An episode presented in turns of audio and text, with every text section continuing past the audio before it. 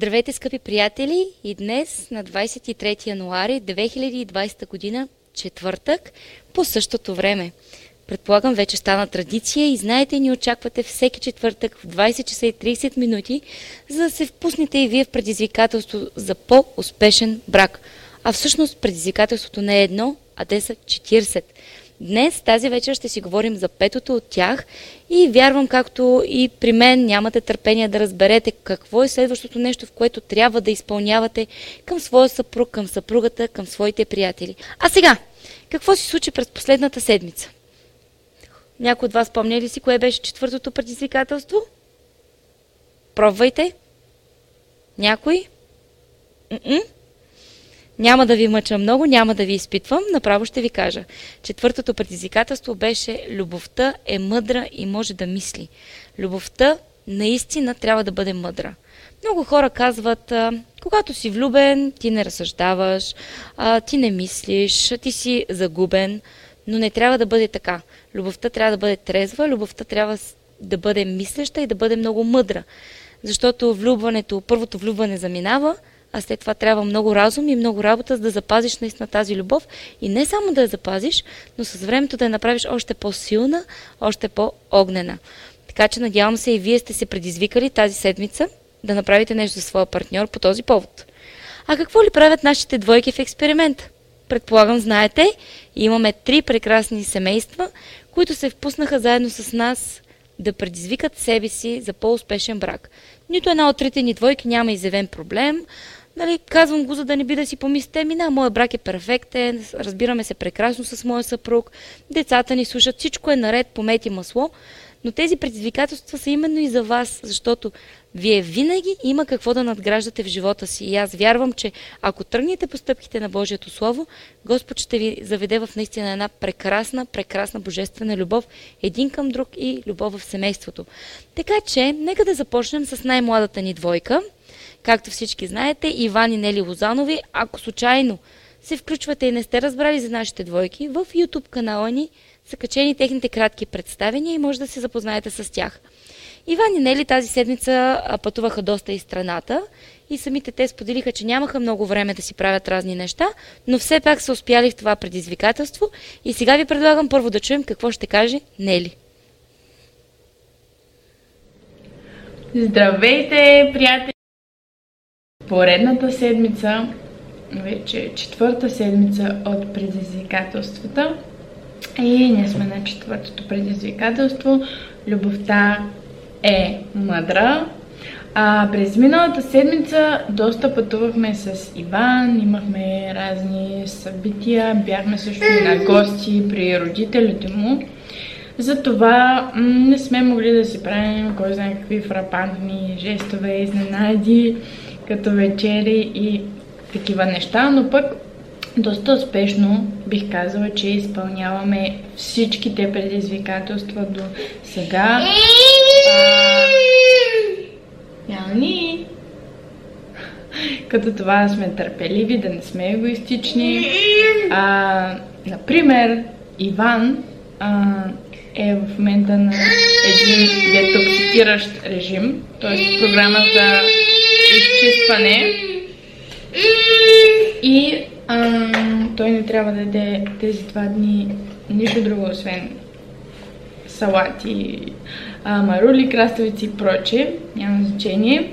Та аз наистина се опитвам също да не си хапвам някакви сладки неща, вредни неща и непозволени за него неща, но пак той също не е егоистичен и той отива и ми купува разни сладки неща, които аз обичам и не бих пропуснала да си хапна. Така че наистина и от двете страни има... не се проявява егоизъм. А, но какво да ви кажа, най-хубавото е, че... Най-хубавото е, че и други хора покрай нас наистина пожелаха да се включат, други двойки, затова смятам, че това е най-хубавото, да има това, което правим резултат и при другите, така че наистина А, вярвам, че те първа най-хубавото предстои. Вярвам да са полезни тези предизвикателства и на другите. А, аз лично си направих група с а, няколко момичета, които искаха да се включат в предизвикателството. И аз лично се ангажирах да им изпращам всяка информация, да им напомням за лайфовете, така че се надявам се повече хора да се включват. Здравейте, приятели ми на поредната седмица, вече четвърта седмица от предизвикателствата. Здравейте! Малко късно включване, вече е тъмно навън, но цял ден съм по и сега намирам време да запиша моето видео. Тази седмица измина доста интересно, много пътувахме през нея и а, съответно опитвахме се да си спазваме предизвикателствата, не само последното, което беше да бъдем мъдри, нали, любовта е мъдра, но и всички други предизвикателства. Продължавахме с жестовете един към друг. Това, което се сещам така от последните дни е, че когато се прибирахме към Бургас, се отбихме до Повдив, защото имахме няколко срещи там съответно. И тогава аз направих няколко жестове към Нели, като я купих а, една много готина пола, която тя винаги искала да има такава. А, дори по-скоро подтиквах, докато ходихме по главната, да влезе в някой магазин да си купи нещо.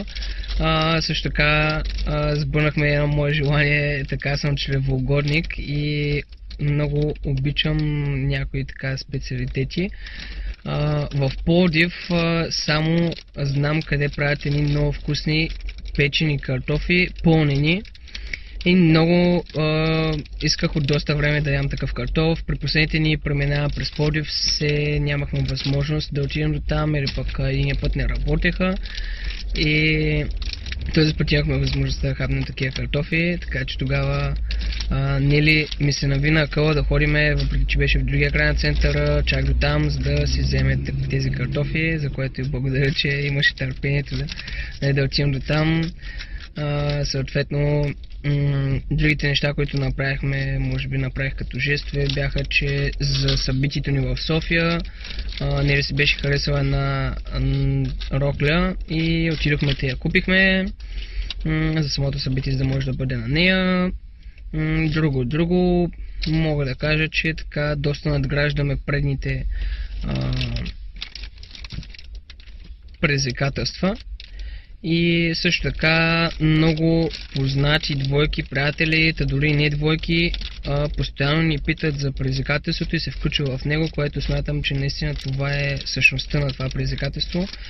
Да помогна на много други хора да се включат в а, него и да започват да изграждат своя по-добър брак или отношения с а, хората. Така че смятам, че се справихме и тази седмица успешно. Чакаме новото предизвикателство. Между другото забравих да спомена, че също така в Подив посетихме Съдолената къща в Редо на центъра. Между другото за любителите на Съдолет това е идеалното място. Също така и за топъл шоколад и готино кафенце. Наистина ги правят много добре. Правим реклама, въпреки че не ми плащат за това. Та, тъй като Нели доста време искаше след последното ни посещение там в Подив да отиде отново на тази съдолена къща, посетихме и двамата се погледихме с по една мелба съдолет, а, защото всъщност а, тогава беше последният ми ден, в който може да си позволя храна, пред така нали, сладки неща и изкушения, преди програмата, която правя в момента. Между другото, забравих. Наживо ли съм?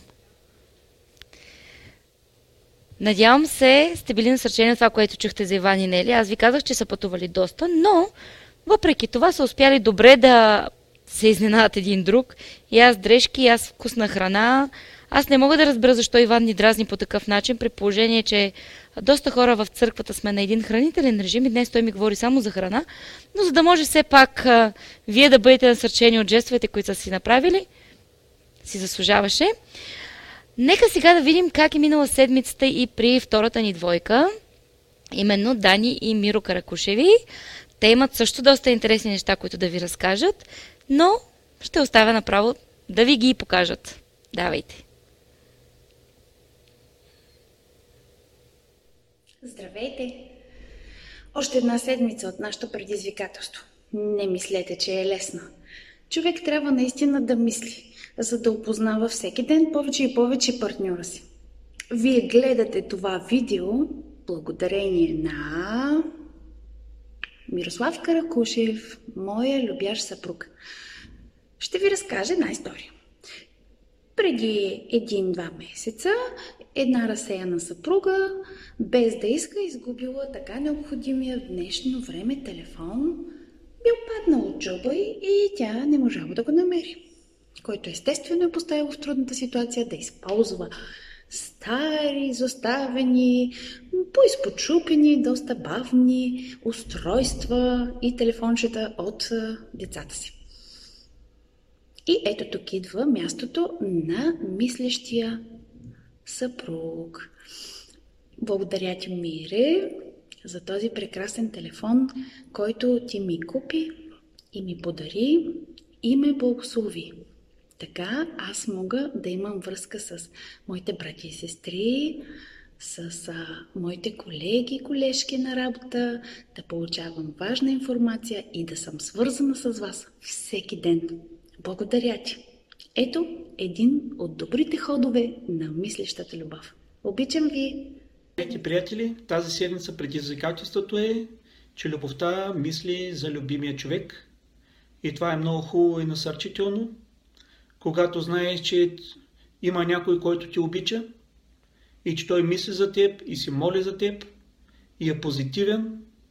И всеки път, когато от моята съпруга Даниела ми се обади и ме насърчава и ми казва, че ме обича, не че не го знам, но винаги е много хубаво и е много радостно и веднага идва свежест в мен и дори да съм минал през някакви трудности и да съм изморен, веднага идва почивка, идва свежест, идва благословение върху мен и това е много хубаво.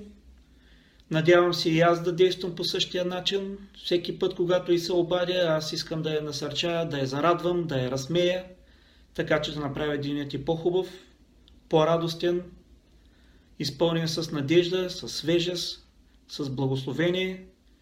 И това е много хубаво. И това е много насърчително. Какво ще кажете сега за Дани и за Миро Каракушевя? Дали Дани не е умишлено загубила своя телефон, за да получи нов? Не знам, Дани, но с новия телефон снима много добре, продължава в същия дух. Аз съм изключително насърчена от развитието и пред двете двойки. Нели Иван ме впечатлиха с това, че вече сформираха кръг около себе си с желаящи, които се включват и те в тези предизвикателства. Дани и Миро пък ме изненадват всеки път с нещата, които правят един към друг. Те са доказателства, тези двойки са доказателства, че както младата любов, тъй като Иван и Нели са заедно от около две години, така и любовта, която вече е преминала в по-сериозен етап, Дани и Миро са заедно от 17 години, може да продължава да изненадва половинката си постоянно. Така че не си мислете дори вие, които ни гледате, ако имате дългогодишен брак или сте заедно с партньора си от 30 години, ще кажете, ми, ние сме си свикнали, няма с какво да ме изненада, няма какво толкова да направи, че да ме впечатли. Не си мислете така, просто пуснете креативното си мислене в действие. Ако пък нямате толкова идеи, пишете ни на Християнски център Бургас във Фейсбук, ще ви дадем някои готини идеи как да изненадате половинката си. А сега, преди да ви поканя третата двойка, с която ще дискутираме и предизвикателството, ви моля да натиснете бутона Share или сподели до вашите приятели, до вашите групи, в които участвате, до хора, които мислите, че имат проблем в семейството или дори да нямат проблем. Споделете го с роднините си, хора наистина, които могат да бъдат благословени чрез това, което чуват. И не си мислете, че днес, ако пропуснете да споделите излъчването, не сте направили нещо, кой знае какво. Напротив, вие може да бъдете причината дадено семейство да бъде още по-благословено, дадено семейство да бъде събрано. Вие може да бъдете причината днес някой да получи мотивацията, която е имал нужда или просто насърчението от Божието Слово. Така че наистина хора, Призовавам ви, споделете това излъчване, за да достигне то до вашите приятели, които имат нужда от Христос и имат нужда точно от това слово днес. Споделете го, но не забравяйте да ни пишете откъде ни гледате. Винаги е много интересно да разбираме за нашите приятели от Германия, Англия, Австрия, Македония, откъде ли не. Споделяхме ви много пъти, че има хора от целия свят, които ни гледат, дори които не разбират български. Използвайки Google Translate, те разбират всичко, което говорим. Така че наистина споделете ни откъде ни гледате, ще се радваме и ще бъдем изключително насърчени с това. А сега е време да видим третата двойка дали е готова. Имате ли готовност? Вие готови ли сте да посрещнем третата двойка? Имате ли готовност? Да изчакам всички да станем готови? Няма да изчаквам, защото знам, че вие нямате търпение да поканим пастор Валентин и пастор Иванка Георгиеви, пастори на Християнски център Бургас. Заповядайте! Леко ще се изправя. Как сте тази вечер? Пастор Иванка, Супер. прекрасно изглеждаш, както Благодарим. винаги. Не мога да те надмина обаче. Пастор, и ти прекрасно. Днеска сме се съчетали. Браво. Абсолютно. Без да искаме. Ами ти нали ми изпрати а, такова? Какво изпратих? СМС, каза ми как да бъда облякан. Не, не съм. Не си ли? Не, не. Пастори християни сме, не можем да лъжим. Не съм ти пращала СМС. Искате се да ти бях пратила, нали? Как сте? Как Супер. минава при вас седмицата? Много добре. Готови ли сте пак за един дълъг лайф, ползотворен за много хора? Ами, не много, защото съм много гладен, така че... Няма да говорим за храна. Хареса ли какво чухте от Дани, от Миро, от Лозанови? Тия двойки направо наистина скриват шапката. Ами да... Аз се чудя откъде ги мислят. Миро чак телефон купил. Аз стига, бе. А, стига, е ти ни гледали? М, Аз... Даниела с нов телефон снима видеята днес. А, тя, тя на- нарочно го е изгубила. Аз, аз това се опитах да кажа, че сигурно, за да може да му помогне в предизвикателството, не за друго. М, Но А може, не ли? би, може би просто да използва момента да получи нов телефон. Абсолютно, защо да не? А, Иван, чухте ли го как не дразни с храна? Не. Ох, а... закарал Нели. Чак Да. в другия край на Пловдив. Имало любим а, картоф. С не знам си какво Картоф. пълнени картоф. Картоф ли? Картоф. Картоф, картоф. Картоф. След картофа и на сладолете закарал. Мен пък ме Мани закараха дали. пак в Пловдив. Само, че на пица. Любимата ми пица. Това не е било ми днес, като вчера, нали? Защото не трябва да ядеш. Понеделник. А, понеделник. Ти направи последно захранване. Последно, първо пробвах с една пица и тя каза, добре. Погледнах и казах, две пици. Добре. Добре. Казах, а какво ще кажеш за трета пица? И вече не. Даде ли? Добре. Сериозно? Да. А, казах, а ми пилишки бучета? Добре. А кола? Добре. Тя защото знае, че следващия ден се на диета. И изпихме едната кола и аз се обръщах към нея, викам, просто остана ми парче пица, а пък да не ми преседни още една кола. и тя каза, добре. Така Пасторе, че имахме невероятен ден. А, знаеш ли да. каква идея имам много давно? Трябва да направим с теб кулинарно предаване. Амин. Нали? Да. Той от аз много мисля, отдавна си че, мисли аз за мисля, това. че хората имат изключително голяма нужда да ги научим как се готви по-пасторски. А ти имаш много умения. Единственото кофти е, че само ние ще можем да дегустираме храната, но... Има ли такива християнски ядения, които можеш да пресъздадеш? Християнски ли? Християнски, да, не знам. Все пак сме християнски център Бургас, нещо Имаш по-християнско. Има на християнски център Бургас ядената ще пресъздадем. Добре. Откъде ни гледат хората? Имаме хора от Пазарджик, от Бургас виждам много хора се включват, Варна ни гледат, София имаме хора. Но повечето хора са доста срамежливи, не искат да си споделят откъде са. Ще поканим те с от Бургас на, На дегустация. на дегустацията. Ма трябва да кажат откъде са, защото няма да ги знаем откъде са. Нали? Да, значи, може да Бургас. Бургас, почвайте да пишете, че сте от Бургас. Аз ги поканих на женска конференция, да не би там да е една от изненадите пастора да А, не, не, женска конференция, не, няма да готвя. Знам ли, защото а, анонсирах, че има доста изненади. Кой знае? Включиха се от Германия, от Те, Шумен. ако дойдат 300-400 жени, как ще им сготвя? Не, не, не. Толкова да 300-400 жени, ще можем ли да ги съберем в тази църква? Ще да съберем, зала. Зала. По-голяма. И аз очаквам, между другото, много голям интерес към това събитие. Знаеш ли кои ще бъдат основните говорители? Или да ни издаваме? Кои ще бъдат? Не знам, ти ще Аз кажеш. разбира се. А ти? Да. Добре. Мога. Значи наистина ще има много хора. Ще има много хора. Аз Добре. мисля, че пастор Иванка е една от най-най-най-динамичните говорителки в България, така че това място ще трепери под краката ни. Виж, а, включиха се хора от Враца и Мария Панчева. От Варна ще дойде. Ма как няма да дойдете от Варна? Заповядай, Мария, задължително е за тебе. Без тебе няма как. Браво. Добре, кажете ви какво направихте, освен че ядахте пица, а, кола, пилешки бучета. Тя е била доста мъдра към тебе да ти позволи всички тези прегрешения при положение, че следващия ден почваш на диета. Ами ти какво направи за нея? Ами, всъщност закарахме го и на а, а, сладкарничка. О, да, да. У, аз забравих. А, тая Всички тортички сладкарница, тая сладкарница ми напълни душата. Мане. Пак ли в Пловдив? Пак в Пловдив. Да, почнахме от а, едно кафе, след това отидахме на една тортичка, после на втора, после трета, бяхме четирима за това. А, трета, четвърта, Защо не се обадихте за тортичка и аз чак да се включа? беше много далеч. Еми ти трябваше да започваш да включваш диетата. Не, Карай, като ще свърши диетата, ще закараме. Тя е моята далечна работа още.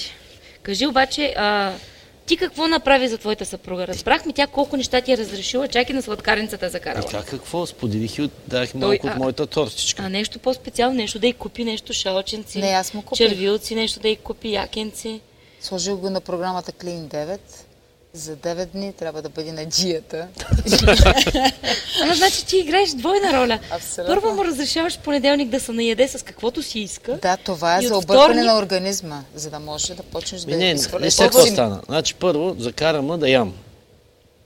Аз така се наядах. И оттам ме закара да си купувам дънки. Обаче се оказа, че нито едно дънки не ми става. Ти така се наял, че... Да. И накрая ми каза, на, виж, искам да ти купа дънки, пък не мога. И тогава ми каза за тая програма и така. Може би след като свърша с програмата, ще ме закара да си купя дънки, нали така? Абсолютно. В а, Лозенград. Не, в Да, ние а, коментирахме вече веднъж Не, костюмите, не, може Лозенград. костюм. Там има много хубави кефтенци. това Супер продаха. При нас всичко е относно храната. Да, всичко знаем, върти няма, няма предаване, на което да не говорим за храна по какъвто Не. и да е повод. Ами, тъй като А. имаме кулинар в къщи, нормално е. Да, но аз изрично предупредих и трите двойки да внимавате с храната и Миро и Даниела са си взели полука. Те ще купуват телефони вече, не храна. Време е да говорим за петото предизвикателство. Кажете само преди да почнем, идват ли при вас хора, които искат да се включват в тия предизвикателства? Дават ли вече някакви отзиви? Случва ли се нещо Да. в семействата им? Още говорих с една жена, която дори в момента ни гледа и тя каза, че а, много добре се развиват и вижда резултати вече. Каза, понякога ние си проваляме, но, но абсолютно виждам резултати. Ние продължаваме и всичко става... и винаги има резултат. То въпрос е да не се отказваш. Тя каза, половината от проблемите биха се премахнали, ако просто се научиш кога да мълчиш, кога да обоздаеш гнева си, кога да сложиш езика зад зъбите си. Така че има резултат, просто трябва да продължаваш напред. Дори когато се проваляш, трябва да продължаваш. Еми, значи, тех, тех хората по принцип доста дълги години им е отнело да се научат да се провалят. И няма как просто за една минута да се научиш да не се проваляш. Така. Значи, провала е базиран на изграждане на определени части на твой характер, който е натрупан от много дългогодишен опит. Да. И то е нещото, което ти пречи по, във всички твои взаимоотношения, така че просто ти научаваш дадена истина и не е толкова лесно да изградиш нов навик, който Да. да, подобри семейството. Така че ако ти си научил а, винаги да не си държиш езика зад зъбите, много е трудно да го... Нали, не, Опоздаеш. не Да. става така, ама аз искам и оттук почвам. Да, Нали? да, да, да. Така че не е проблем да се проваляш и да паднеш по-добре пак стани, опитвай, опитвай и ще дойде един ден, в който ще изградиш а, това качество в себе си и нещата ще почнат да се оправят. Аз мисля, че не случайно започнахме всичките предизвикателства именно с едни от най-трудните неща. Да бъдеш неегоистичен. Много е трудно. Да бъдеш мъдър. Първата седмица трябваше да сме търпеливи. Това е нещо, което... Трудно. Трудно. Ако 20 години с един и същи партньор, нали, и живееш с него и си свикнал се да избухваш, ще е много трудно да търпиш. Трудно. Така че аз мисля, че наистина ти почна с по-така сериозните неща, пак по-нататък стават по-лесни или се бъркам жестоко. Ами, горе-долу. Не знам. Зависи от гледната аз точка. нямам никаква представа между другото за предизвикателствата от тук нататък. Винаги искам и аз да съм в изненада за тях. Днеска ще бъде интересно. Днеска ще... То винаги е интересно. По 3 часа и половина сме на лайф. Чудя се после как да режа тия видеа на... за YouTube. То няма какво да отрежеш. Може би ще трябва да ги правя на 10 части по 30 минутки, там по 20. Не стават негледаеми. Добре, а, питат ни за на каква диета сме. Ако имате а, интерес, пишете ни във Facebook на съобщение. Ще ви пратим горе-долу на какъв режим сме. То не е точно диета, просто изчистваме организма малко. Да. Което е хубаво да се прави. Добре, ами пасторе, да започваме.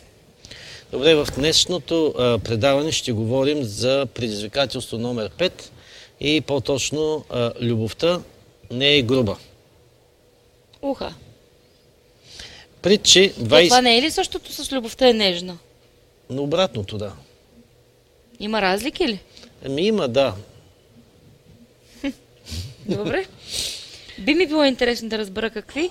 Каквито и въпроси да имате по време на предаването, пишете ги в удобен момент, спирам да коментираме. В притчи 27 глава, 14 стих се казва така. Който става рано и благославя ближния си с висок глас, ще се счете като че го кълне. Много интересен стих. А, трябваше да го прочета поне Но я го няколко прочети пъти. още няколко пъти, защото наистина е доста трудно. Който става рано и благославя ближния си с висок глас, ще се счете като че го кълне. С две думи ти можеш да кажеш хубави неща на даден човек, но тук мъдреца казва, че интонацията на гласа, с която го казваш, е изключително важна. Аха, това се има предвид под висок глас. Да, по това се има предвид под висок глас. Ти ставаш рано сутринта да го благословиш, но тонът ти не е много добър. Това е малко с една история, която разказа на предния лайф за жената, която сготвила на един проповедник и му занесла манджата. И той, какво беше казал? Какво е Кой е това, това, ма? Да, той го, не го е имал предвид, просто... Да, да, просто го е, да. изпуснал, защото казал. то човек е бил съсредоточен в нещо. И какво е това, ма? Аз ще ти кажа на тебе, какво е през терасата? Ма аз не исках да кажа така. Така че нищо не раздразнява хората толкова бързо, както ако те са близо до груби хора. Така че ти можеш да влезеш в дадена стая или зала и ако има някой груб човек там, само за част от секундата той може да ти развали настроението, да ти развали отношението и дори да те накара да кажеш неща, които дори самия ти не искаш да А кажеш. ти може само с а, поглед да ти, да ти Да. ядоса. Може само с погледа да те ядоса.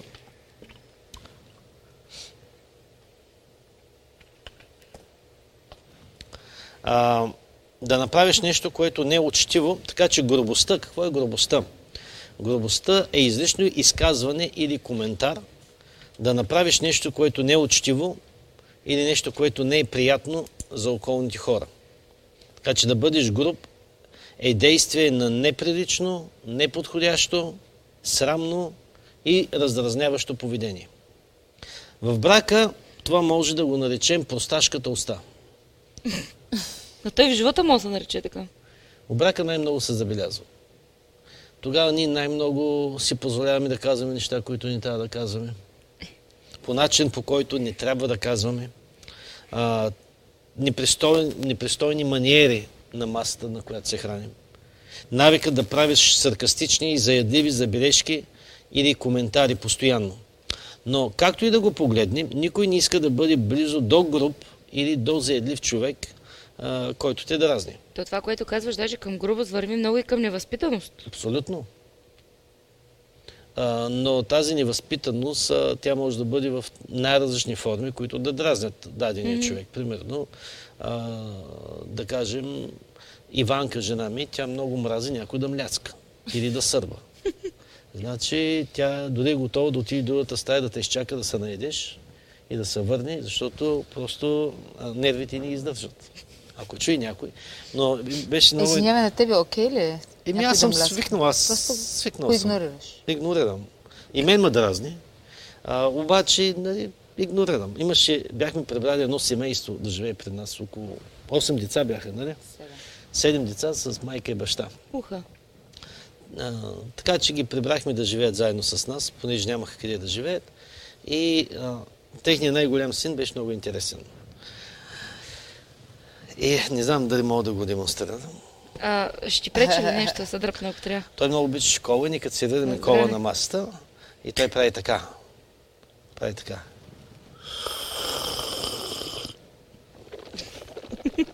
Стига де! И така Ужас. жабурка. И после. Уау! Ужас. Това пред всички. Постоянно, по всеки да. 2-3 минути. И като еде супа, прави така.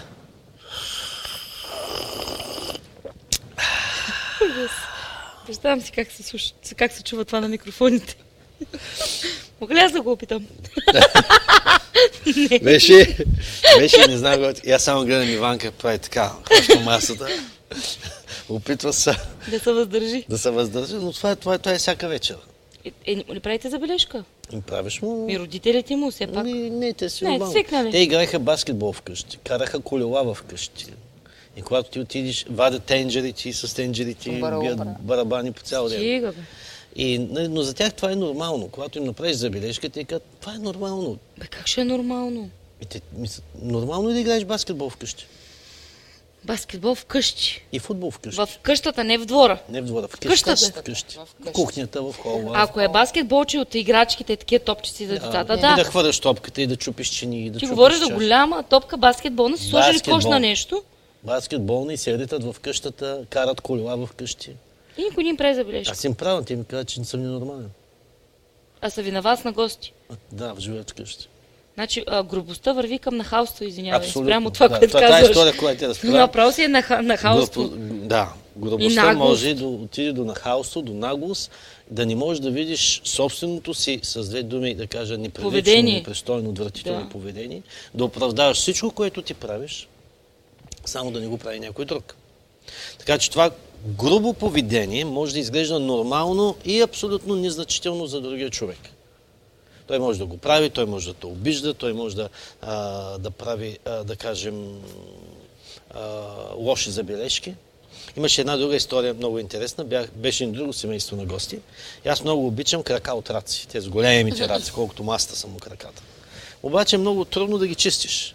Така че, а, понеже аз обичам жена ми и винаги аз си чиста Тази краката. история разказах в предния лайф. Нали? Хората, които сега ни слушат, че чуят втори път, Да. но дай, защото е много подходяща. Да. Много е подходяща. Така че аз, аз чупа на, на жена ми а, а, тези крака, тя си ги топи в масълце, всичко нормално, хубаво. Но а, другата двойка, която беше с нас, а, мъжът Не му идва на акъла. не. Той си ги си яде сам и жена му гледа така, чуди се как да, да Тя щупи просто краката. поревнува. Тя просто поревнува. При, при тях просто те са си двойка от много години, свикнали се Навик. всеки да си гледа неговата чиния, всеки никой не помага на другия, така че беше нормално за тях да не си помага. И жената тръгва и се опитва с едни осте предмети да, да се щупи крака. Обаче, като го натисна този крак и той като пръсна във всички цялата Пръска маса всички. и опръска цялото лице на мъжа си, той като се ядоса, само като взе краката, които държеше в ръцете, блъсна ги в масата и казва, аз съм до тук, стана, разсърди се и си отиде в стаята. А, и аз, като гледах тази история, си казах, добре, ако жена му беше направила същото, пред група от хора, които ги познават, където те трябва да проявяват респект, да трябва да показват поведение. И а, ако тя беше направила същото нещо, просто не знам какво ще, ще се случи. Обаче, когато той го направи, Е, окей. е окей. Затова това е много важно нещо да го разберем, че грубото поведение може да изглежда много нормално за човека и незначително за него, който го проявява, но да е неприятно за тези, към който се проявява или показва подобно поведение. И много често може да забележим човек, който обича така да се майтапи, да се бъзика с хората. А, ако той го прави, за него е окей, обаче ако той стане за подбив или ако него почва да А, го т.е. подиграва, имаш предвид, че той се подиграва с хората. Правим такива Да. шеги, които да обиждат хората. нали, то него Нали, е той го правиш, да, шеговито. Обаче, ако него го обидиш, моментално. да, много хора има такива. А, така че не е приятно за тези, към които се проявява. Така че винаги любовта има нещо да каже по този въпрос. И сега тук ще говорим какво любовта прави с тази част на нашия характер. Която ние сме груби, ние сме невъздържани, ние не сме възпитани. Тогава любовта започва да прави нещо. Добре, ти мислиш, че такива, защото нали говориш за някакви дори елементарни привички в първите 7 години, които се учат, могат да бъдат променени по-късно. Да, жена ми постоянно ме променя. Ти сърбал ли си така? Да. Играл ли си баскетбол вкъщи? А, не, но щях да скачам с парашут от терасата. Кажи, че не го направиш. С чадър, ли, с чадър. Чадър. Аз чадър. Това е като си бил малък. Правил съм много други неща, а, но да, аз също дори по някой път в днешно време, ако жена ми няма и се пропусна малко, а, пак мога да си стървам. Mm-hmm. Някой път се изтървам. Обаче пред нея се и тя ме стягаш. поглежда и тя... Да, аз в началото не знаех как да държа лъжицата. Държа като всеки обикновен човек. Обаче тя ми каза така, вземаш лъжицата. Нали? Не така, трябва да е така. Дигаш я и сипваш в устата. А не да се навеждаш, защото аз се навеждам така, взимам лъжицата и така. И то пада отдолу. И тя казва, не така. така че има моменти, в които ме е възпитавала, нали? Защото като си сам, Не, те, защото има, те- има хора, които наистина мислят, че и твърдят, че това, което си научил в първите 7 години, това е. А, не, После много трудно може да се промениш. Човек се променя постоянно. Ами, примерно, Иванка, жена ми не ме пуска в леглото да си легна, ако не се изкъпи. Може да съм се къпал сутринта, но вечерта също трябва да се изкъпи. Така че това са навици, които а, аз започнах да придобивам от нашия съвместен живот, защото виждам, че тези неща не са окей с нея. Нали? И, и, това, и това те променя. Затова Да. мога да кажа, че любовта може да каже нещо по този въпрос, която тя да промени а, нашите навици. Или, примерно, приказка, която казвам, или дума, която казвам, ако на не ни е приятна, нали, аз спирам, а, аз спирам да я говоря. Просто трябва да се съобразяваш и да правиш компромиси. Еми да, защото и тя прави компромиси с мен. Нали, не може само аз да правя, а, само аз да правя компромиси или само тя да прави компромиси. Любовта ни позволява да правим компромиси един към друг, защото има неща, които пък при нас не харесвам в нея. Но и тя ги променя. А, така че това са неща, които, които са много важни. Примерно, какво да кажа, сутрин като станеш, какво е много важно за един брак? Еми, преди да говориш на жена си, отиди си измий зъбите. На принцип на теб не ти мирише нищо, обаче, майко мила, като направиш така, ух, ужас. А, затова първото нещо, което човек трябва да направи, преди а, да говори с който и да е сутрин, трябва да отиде да си измие зъбите, да си измие очите, да се поуправи малко. Да преведеш малко във вид. Да, защото това, ако се повтаря много, това може да стане неприятно за човека, който отсреща и дори някои чувства, които има към теб, да почват малко по малко нали, да, да изчезват. Аз, примерно, съм много чувствителен на тема миризма. И, Всички са. И ако не... Не, има хора, които не са толкова чувствителни. Не, не, не. И ако Мислиш? някой така дойде по-наблизко и Ние не сме от тях. Направо, направо, ми става, направо ми става зле. Може би те просто са се свикнали, но... Не, но има и хора, наистина, които ни не прави впечатление.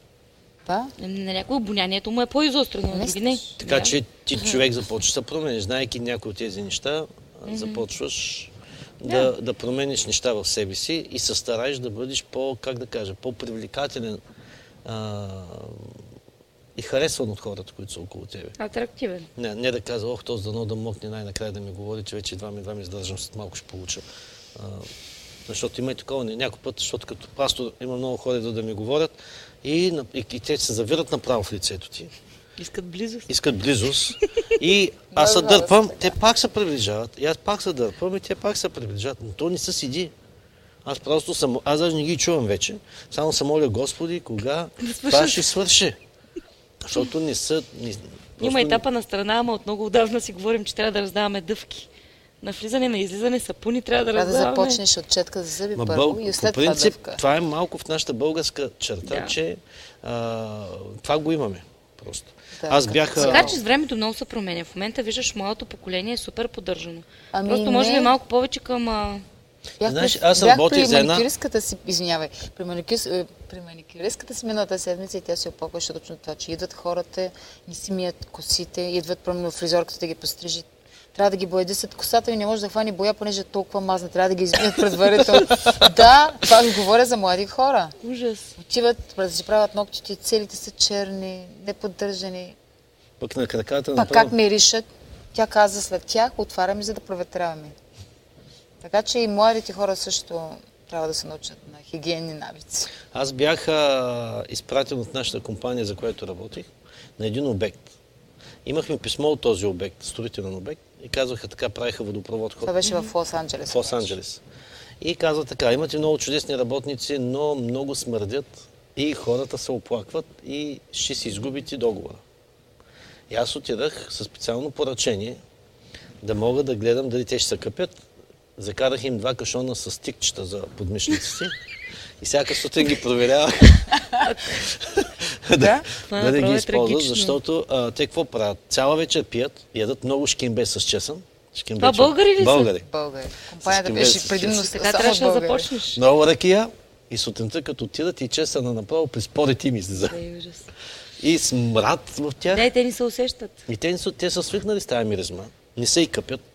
Под чесън, шкембе и ракия, това Става става, страшно. страшно. Облак. Да, мама мия. Не се седи. Да има Рима. А, имаше един, един апартамент, бях един такъв работник, работиш, като влезеш вътре, направо ти люти на очите. Стига. Аз мисля да прекратиш с тези примери, защото ще изгубим аудитория. Гадно е. Да, Това да, мисля, че е доста важна тема, много е защото важно, трябва да защо? се говори на тези. Представи То трябва си да се да имаш говори, обаче такъв е мъж и да ти легне в леглото вечерта си го представям. и да иска да прави секс с теб. А Не. не ще е къпал от три дни. Иначе трябва да Няма ми да е се запушен случи просто. или нещо да не разбирам. Нали? Няма как. Няма как. А, той идва към тебе, ти се дърпаш назад. Той идва към тебе, ти се дърпаш назад. Той накрая ти казва, ма ти не ме обичаш. Не, скъпи, обичам те, ма си изми поне устата. Не мога просто. Така че това са малки неща и любовта. Ако ти обичаш даден човек, ти ще бъдеш готов в тези малки неща. Не, аз не мога да, да разбера може да как може пък човек толкова да се запусне.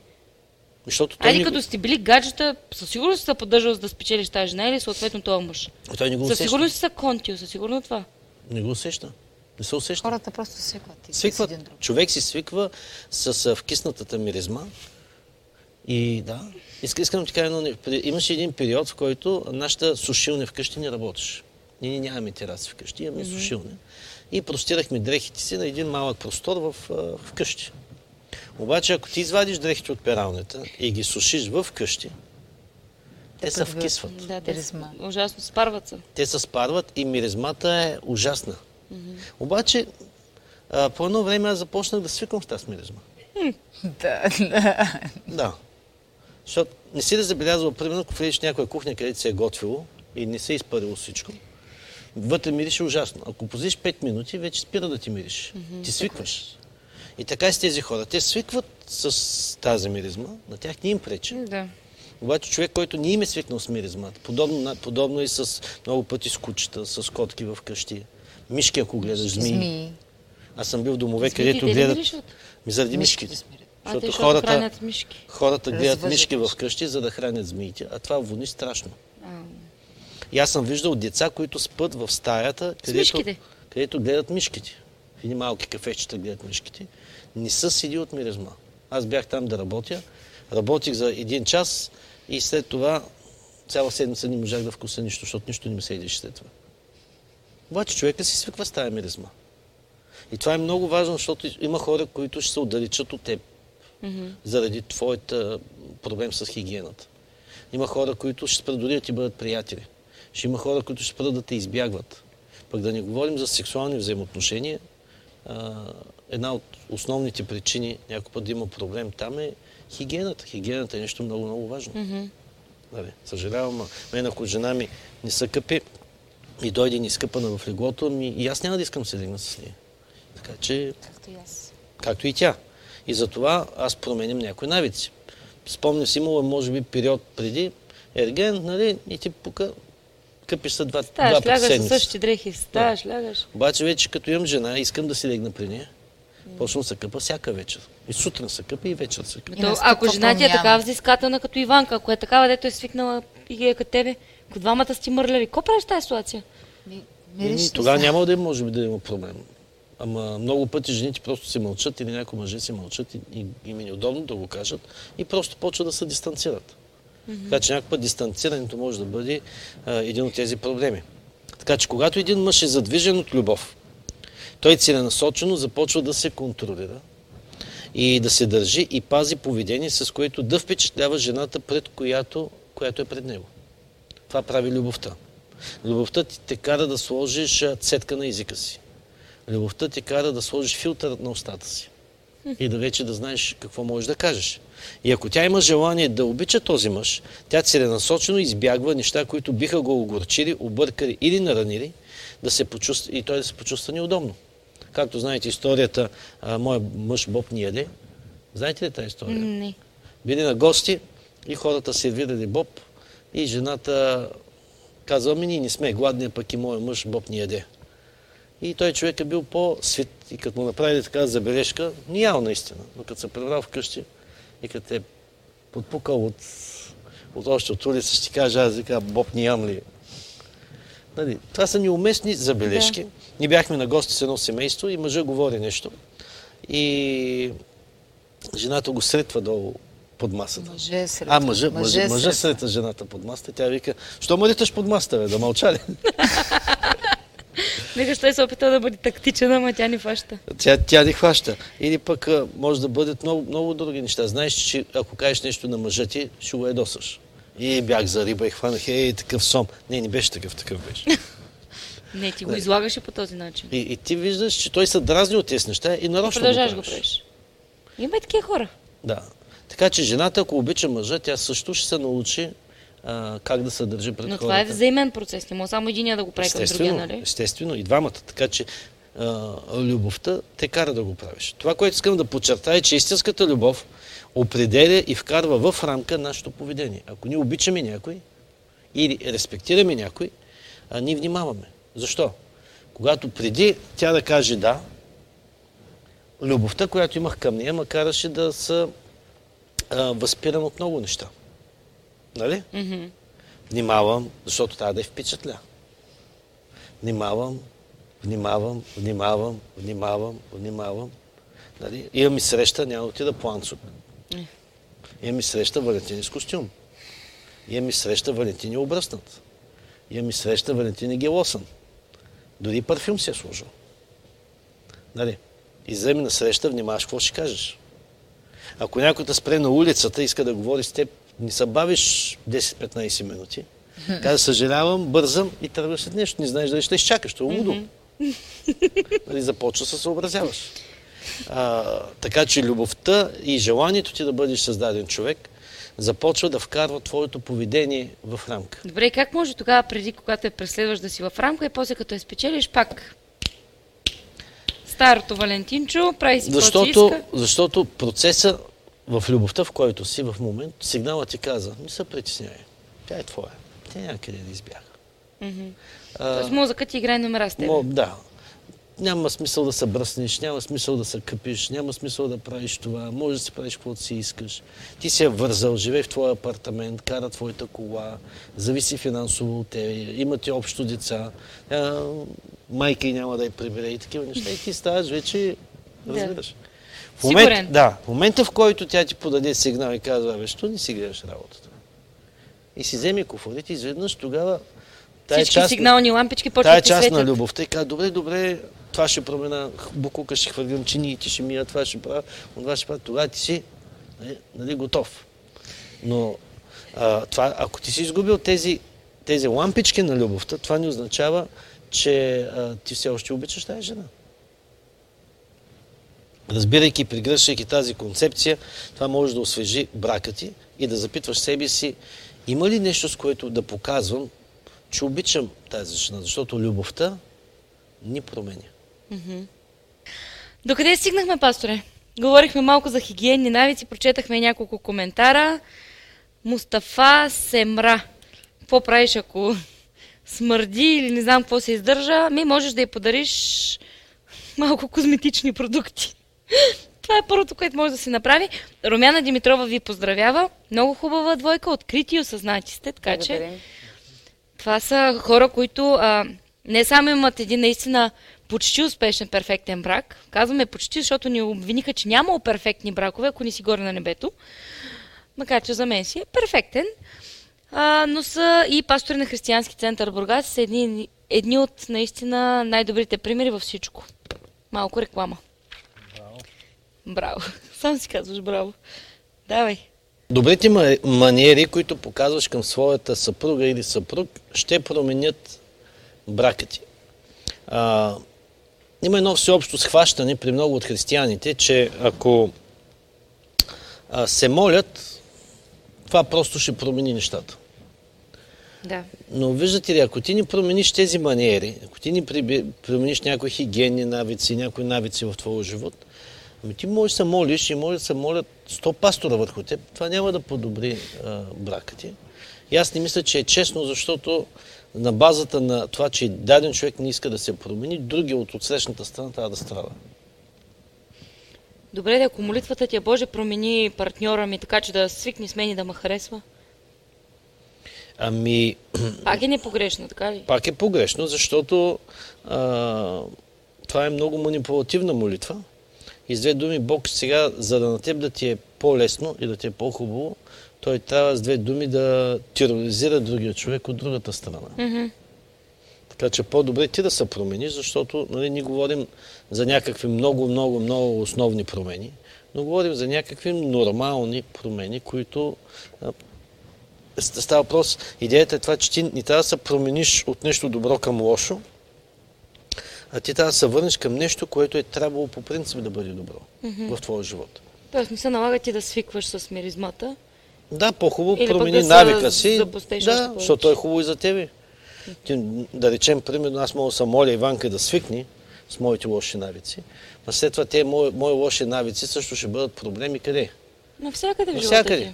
Утре ще излеза, примерно, с Жоро, но и на него няма да му е приятно. И аз за всеки един, с който излизам, трябва да се моля Бог. Да го променя да свикват с е, тебе. че, е, проблемът Да, е, че да. е много трудно да казваме на хората нали, такива неща. Извинявай, Деликатни измисли. са. Да, много е Деликатни далеч. са. И проблема е, че хората много се сърдят. Аз имах един И приятел и му търсихме приятелка. Трудно беше да му намери момиче. И а, обаче той не се и къпиш. А, даже Иванка го постригва След това три вкъщи дена и след три дена още с космите на врата си. Дори не се е изкъпал. Дори не се е изкъпил след три дена постригване.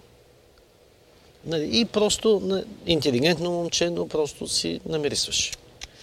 И когато отиваме там с него да му помогнем, излезем заедно с него на тая среща, аз винаги носих дъвки. Между другото, слагам сега с дъвка в устата и му казвам, аз Ще те почерпя. да почерпа. Не, не, не, не, не, хубаво е. Хубаво. А, той Сега- пак не. Викам, сега ще говориш с момиче и служи си една дъвка в устата. нали? Добре, де, но това не е човек, който няма възможности, живее примерно. Не, бе, не, бе, Защото, не. Нали, мога да те разбера, ако си беден, ако нямаш никакви възможности, Абсолютно да. не. Или сега, както са в Перник с режим на водата, би ги разбрала хората. Не, ако Ама един нямаш човек такава държи на хигиената си, това не може да го спре. Така че не може няма да те спре, водата, но... няма... А, аз съм имал период в моя живот в библейското училище, когато нямах пари за паста за зъби, за четка за зъби, за сапун. И това ми беше основната молитва. И се молях. Затова. Не, а, също нямам и какво да ям. Но за мен това е важно. Хигиената. Хигиената. Защо? Защото в училище ни казваха така. Ако дойдеш в клас, не изкъпан, не обръснат, без гел, нали, да си оправиш прическата добре, задължително костюм, риза, вратовръзка, всички тези неща, а, просто няма да те допуснат до клас и по всички класове, които имаш за деня, имаш неизвинено. При две неизвинения на един предмет Голяма на семестър, излизаш направо от кампуса на училището. И трябва да си търсиш някъде навънка да живееш. Квартира. Уха.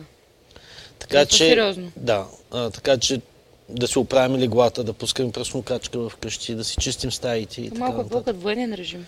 Знаеш колко хубаво научиха? Напротив, това е много добра... Да, да, именно Защото казвам, че четири човека дисциплинираш се използвам, бързо. четири човека използваме една туалетна. Четири момчета една туалетна. Но да видиш, тая туалетна винаги е била чиста, парфумирана, свещички си купувахме да се слагаме да мириш хубаво. Всичко А, трябваше да бъде тип-топ. всичко- Нашите, нашите ъгли всичко трябваше да бъде просто перфектно за качалки, гардероби, всичко се проверяваш. Така че това са навици, които са хубави, навици, които до днешен имат влияние нали, върху мен. Затова като съм публично някъде, винаги искам да изглеждам добре. Костюм, риза, вратовръзка, обръснат, нали? И така нататък. Ти си голям еталон за... И двамата сте голям еталон за външен вид. Даже има хора, които, нали, шеговито, шеговито така коментират, че банкет ще направят, ако пасторите дойдат нали, по-неглиже, с Самсунг, примерно, и с тениска да проповядваш. Е, ако иска да ме видят С с къси Самсук шорти. и тениска, да... поканят на футбол. На футбол, на пикник. на място, на което е подходящо. на място, което е подходящо. Вкъщи, ако ми дойдат на гости. И така. Те по принцип, специално, нали, като говорим за хигиената, е изключително важно, защото тя може да, лошата хигиена може да доведе и до здравословни проблеми. Не само, нали, че някакви неразположения или капризи, ако искаш така да го кажеш.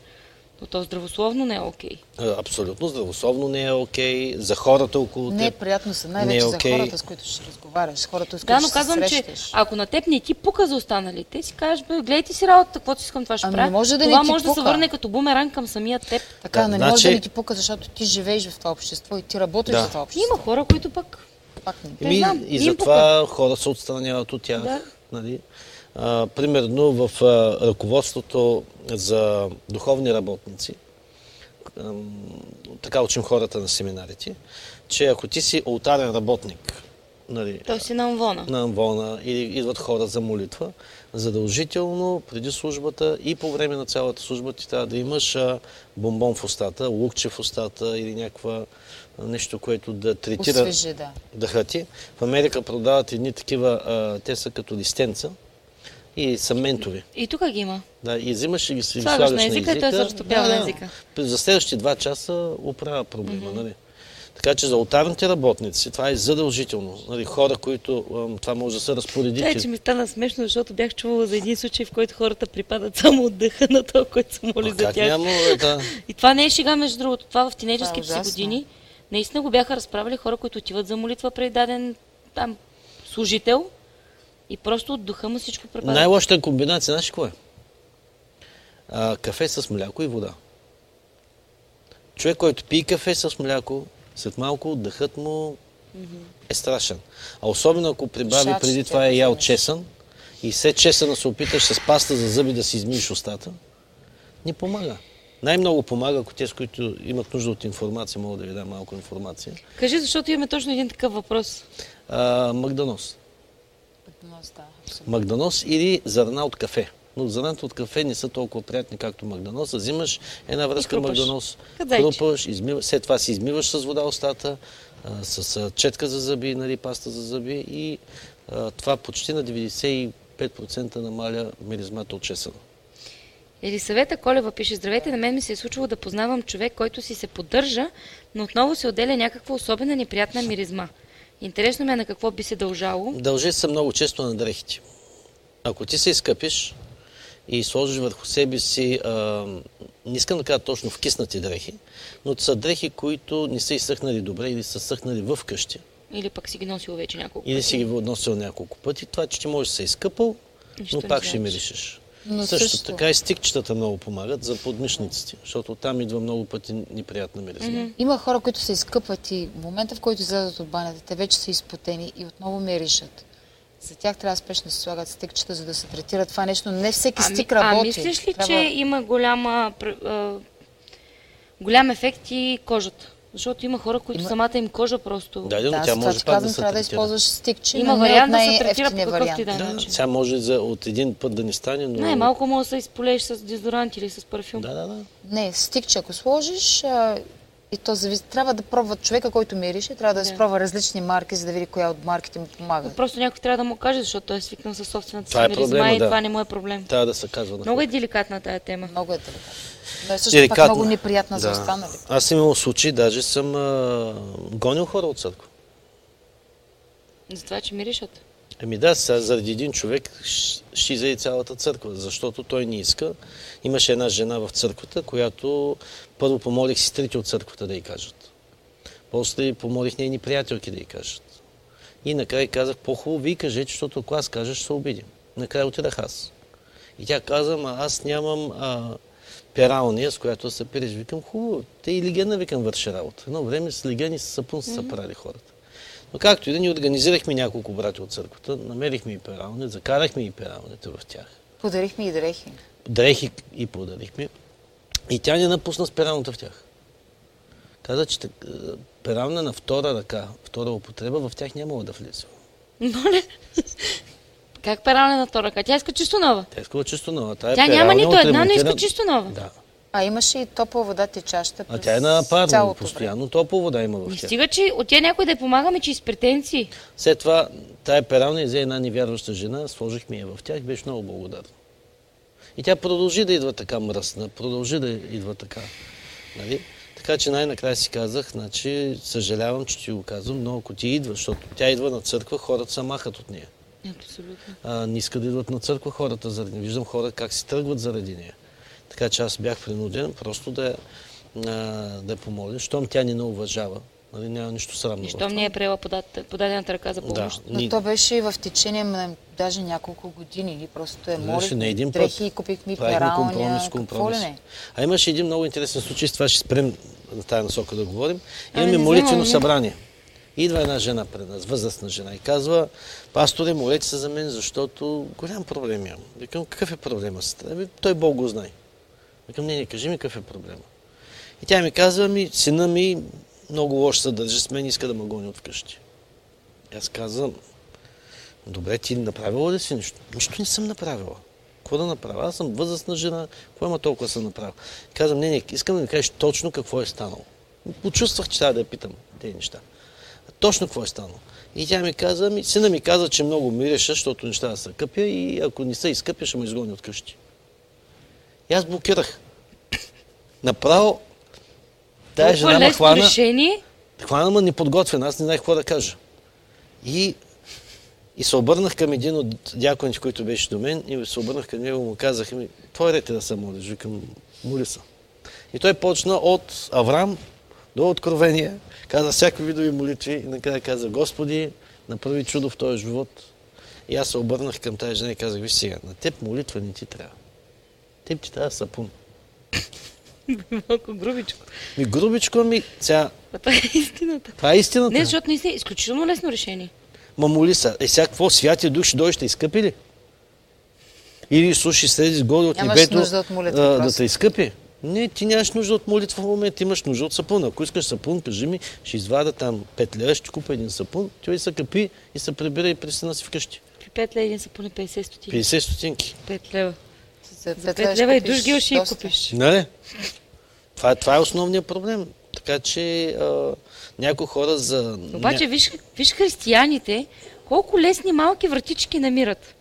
Вместо ти да отидеш да направиш някаква промяна в живота си, която е супер елементарна, Да. да отидеш си скъпиш, какво ти коста 10 минути под душа малко. Не е кой знае какво усили. Ами, а, струва им пари. Те казват, ще А, е спестя много от по- вода, ще спестя от сапун. А е много по-лесно да дойдеш да кажеш моли се. А ти знаеш, Той имаше... Бог ще промисли. Имаше една възрастна жена, която използва вестник, когато ходи по малка нужда и след това го слушеше, Да. за да пести от Дай да сменим темата, защото ще изгубим рязко аудитория. Тази тема нещо не ми Значи, харесва хората- как почна. Ама има въпрос. Има, не, има нужда наистина Има и въпрос, в момента виж- даже хората напитат. Да, Виж защото напитат. това са елементарни въпроси и не знаят как да се справят понякога. Мима Иванова пише, ами как се отстранява миризмата на крака? Аз, аз мога да, да ти кажа, че в, когато бях в училище, библейското училище, и там нашия декан каза така. Един мъж, преди да се ожени, краката му много миришили. Баща му казал, защото дошло време да се жени, баща му казал, значи сутрин, когато се събудиш, първата ти работа е да отидеш да си измиеш краката. А пък а, момичето имало друг проблем. На нея пък е миришила устата, нали, сутрешен дъх. И баща я е научил сутрин, преди да си отвориш а, а, устата, отиваш и си измиваш първо, преди да говориш, т.е. отиваш и измиваш зъбите. И те са оженили, всичко било точно, един е хора умил краката, другата мила устата и нямало никакви проблеми. Обаче в един момент те вече са свикнали. И когато свикнали, вече станало проблем, защото а, започнали да си отварят устата преди да правят някои неща. И мъжът един ден е ядосал и тя отворила уста и започнала нали, да го хока и той казал, а, устата ти мирише, обаче той вече не бил останал да си измие краката и тя му каза, ми твоите крака миришат ужасно. Разбираш ли? Те до този момент не си знаели проблеми. В този момент не са знаели, но защото всичко са бързали да го, да, да, т.е. да изпреварят а, Да. тази ситуация и, и те са си знаели какви са проблемите, затова са го а, решавали. Решавали са въпроса и не е било проблем. И така е по същия начин. Някой ако знае, че, че, го, че краката му миришат, има парфюми, такива дезодоранти за крака, има даже Пудра, някакви... специално пудра за крака. Има пудра, има дори... Добре е да се други използват неща. и пили за краката, защото мъртвата кожа също съдържа много миризми. Абсолютно. Ако Да, не, да, да значи отиваш на доктор, защото педикюр. някак може да имаш гъбички. Медицинският педикюр, между другото, също е много полезен и за мъже. Важно е да го кажем, защото много мъже си мислят, че е противно да ходиш на педикюр. Но всъщност медицинският педикюр ти подобрява много състоянието на краката. Абсолютно, да. Павлина Георгиева дава директно рецепта Да, с кислородна видя. вода, 3% ги мажеш с памук. Така че ето, че можем да бъдем полезни с това. Трябва да направим една рубрика How to с а, Християнски център Бургас Абсолютно. и да Да, говорим на всякакви битови теми, защото наистина има хората нужда. явно имат нужда и от това. Да, защото той е, ако човек реши проблема с хигиената и с навици, това нещо, Половината от проблемите изчезват. по-голямата част от проблемите в семейството ще изчезнат. Браво. Дано сме били полезни поне с тези два проблема, с краката и с миризмата. Ако не, пишете ни пък ще се разровим малко, ще питаме какво казват специалистите. Сега е модерно да се мажат много хора и да пият алоe и помага за всичко, така че Да, така. Ще, ако трябва ще потърсим информация, за да ви бъдем полезни в това. Абсолютно, да, да. Това, че сме християнски център, не значи, че трябва да говорим само за духовни неща, нали? Ма те Защото то духовните... плътското и духовното е едно и също. Свързано е, То е част от твоя живот. Ми да, Ти примерно, няма как да отиш да благовестваш на хората, ако миришеш. Никой няма да те слуша.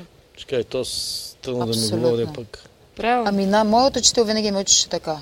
Дрехите те посрещат, По умата изпращат. по умата изпращат. Класика. Как знаеш. Класика. Така че всичко е свързано. Добре, продължаваме. Стига с краката. Ценят достатъчно много и затова прилагам себе контрол на това, което ще излезе от устата ми. Когато съм близо до теб, аз искам да бъда личност, около която ти да се удоволстваш да бъдеш. Това е което любовта говори.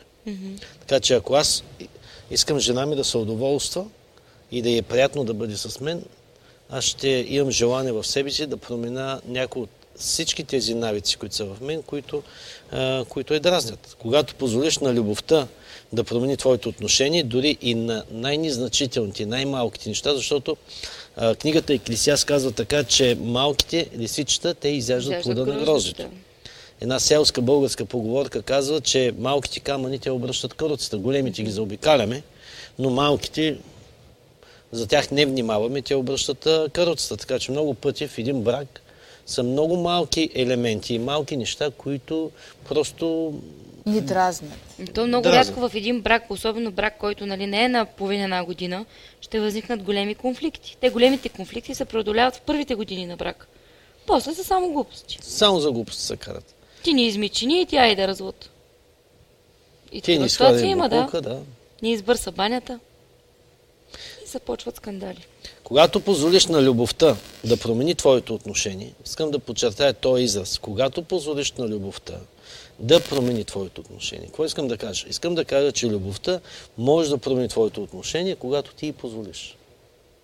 Защото това, са, това е качеството на любовта. Любовта променя отношението ти.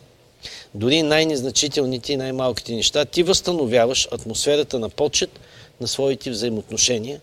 И идеята е ти постоянно да се опитваш да накараш жена си отново да се влюби в теб и мъжът ти отново да се влюби в теб.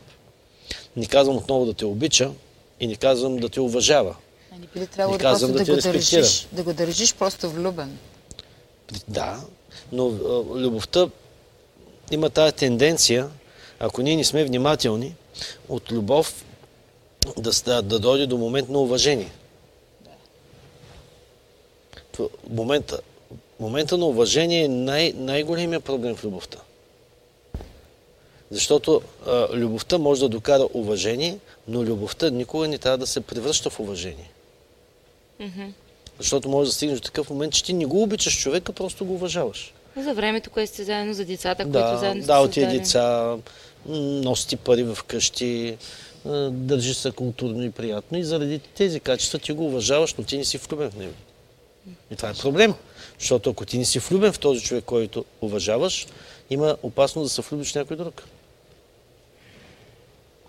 Така че хората, които практикуват добър етикет, поведение, винаги вдигат нивото на респект около себе си. Може да нямат нищо в джоба, но ако те Ако И- са добре възпитани, да. да, ще бъдат уважавани.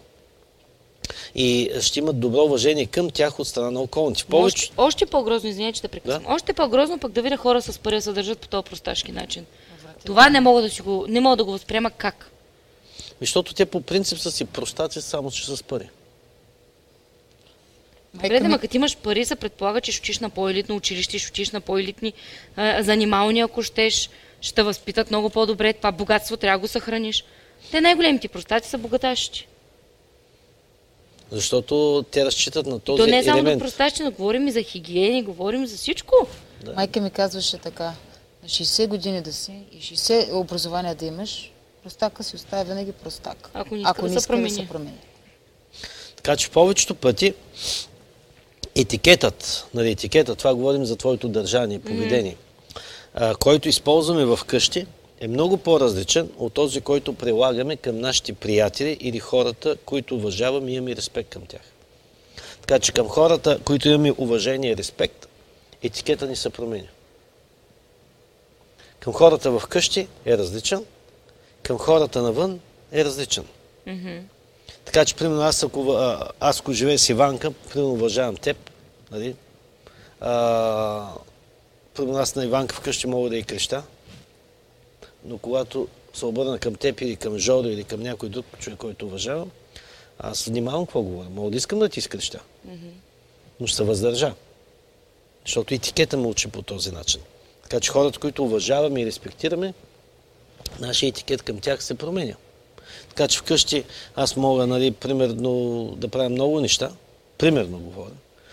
Тези неща никога не бих си позволил да ги правя извън къщи. И това повдига другия въпрос, към който а, беше цялото това получение да стигнем до този много важен въпрос. Няма да е преди да стигнем този въпрос, защото говориш за двете лица, вкъщи и навън. Да. То реално е шизофрения. Мислиш ли, че има много хора, много партньори в дадени семейства, които не могат да бъдат достигнати за Христос и не могат да бъдат вкарани в църква именно заради тази шизофрения? Да. Отива да речем жената на църква, става християнка, на църква е свята, вдига свети ръце, пее хваление, Господи всичко си за мен, Това е давам редовно. живота си, прибира се вкъщи и забравя се едно, че има Господ. Абе, ти, бунак, това, децата, сополанковци, ти насмотва ги, изобщо не си за нищо. И, дали, че- и има го и другия вариант, мъжа да е така. Да. Прибира се вкъщи и почва да ги трепи всички наред, пък в църква, Господи. Абсолютно. Това са сигурно 90% от християните, които са в църква. За съжаление. И мисля, че това е проблем партньорите да не бъдат спасени, защото виждаме много Абсолютно, хора в да, църкви, които да. са без цялото си семейство в църква. То дори има и, според мен, деца, които не влизат в църква поради отношението на родителите. Абсолютно. Има много такива, да. Аз наскоро се запознах с едно семейство. Те казаха, ние просто не сме пример за нашите деца. И те не искат да слушат за Христос от нас, затова трябва някой друг да им свидетелства. Те самите си го признават. И защо не правят нищо по въпроса, пък е по-големия въпрос. И аз не разбирам. Защото ако отидеш в небето, нали, ако, ако Ма не, ти ако отидеш... сега, ако сега осъзнаваш, че с сегашното си поведение и отношение не можеш да отиш в небето, защо продължаваш да го правиш? Може би се опитват да се променят. Но да речем, че те отидат, стигнат до небето. Какво правиш, ако твоето семейство не е спасено? Може да са хора, които вярват в максимата, като се спасиш ти и целият ти дом ще се спаси. Не, те казват, Бог ще си ги спаси. Но не правят нищо по Бог е въпроса. добър. Бог е добър. Рано или късно нещо ще се случи. Извинявай за това вметване преди този въпрос, но се замисли, когато го говориш за тая шизофрения на хората, защото тя не само е проблем за семейството, а е проблем за всички около теб. Да, за всички. И това е една от причините, защо много пъти части от нашите семейства не искат да станат вярващи, не искат да почнат да ходят на църква, защото а, виждат това дволичие, което е в теб. И Библията казва, че именно че чрез поведението жената може да спаси съпруга си. Нали, Това е твой етикет. Така че а, това е нещо е много важно. Имаше една интересна история. Една жена много обичала да кани гости проповедници, като дойдат в тяхната църква вкъщи на гости, защото много обичала да готви и им сготви нещо приятно. И а, вечеряли, приютявали човека вкъщи с мъжа си, но мъжа и не бил вярваш. Но позволявал да кани Нямал гости. проблем. Няма проблеми, голяма къща, нали? И един ден те имали така вечеря с един пастор и тъкмо седнали да ядат и мъжът пита пастора. Пасторе, я кажи сега, хареса ли ти яденето? И пасторът казал, по-ужасно, отвратително а, ядене не съм ял през целия си живот. Това го казва пред готвачката. Пред готвачката, пред всички в цялата такова. И тогава а, мъжа се обръща и казва, ей, най-накрая, един истински християнин. Един път да каже истината. Всички, които са едяли на тая маса преди, всички ти мажат и лъжат. Кажи ти, че не може да готвя на тази жена, бе. И казва, защото говориш истината, утре, когато проповядваш, ще дойда да слушам. И така той отишъл на църква.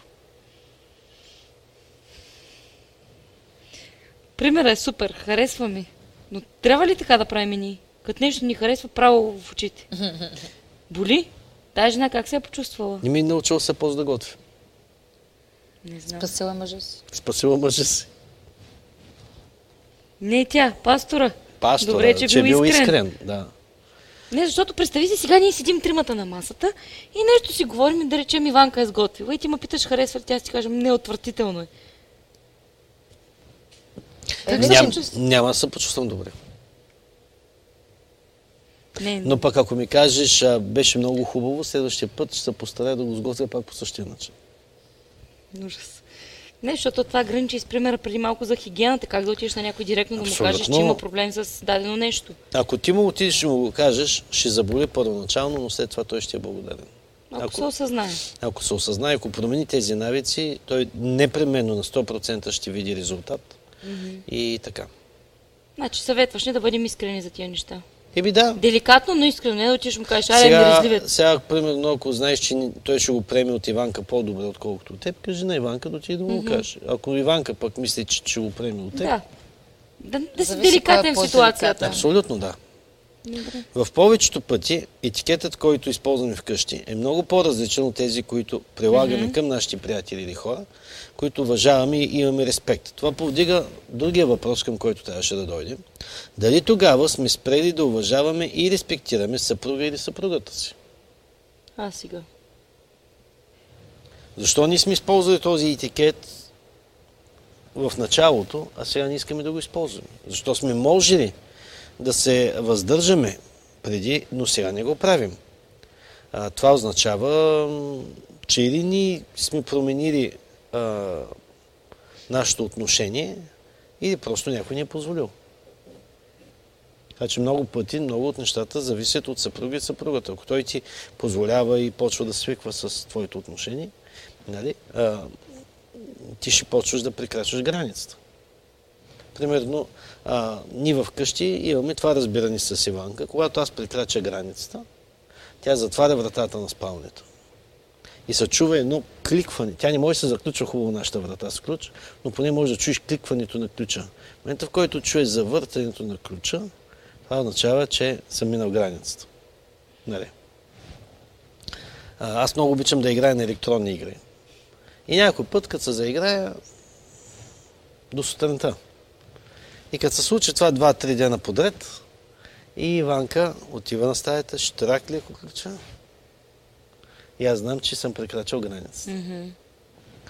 А, но интересното е, че в началото не съм искал да играя толкова много на електронни игри. Искал съм да прекарам повече време с нея.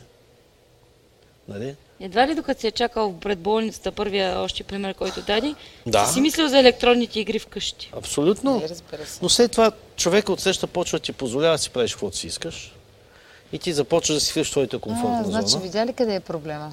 И аз също това замислих. Сега не стига, че ти си бил проблема, ами вече обвиняваш, че другия е виновен. Защото тя не ми... Ти да, каишката. Отпуска ти каишката.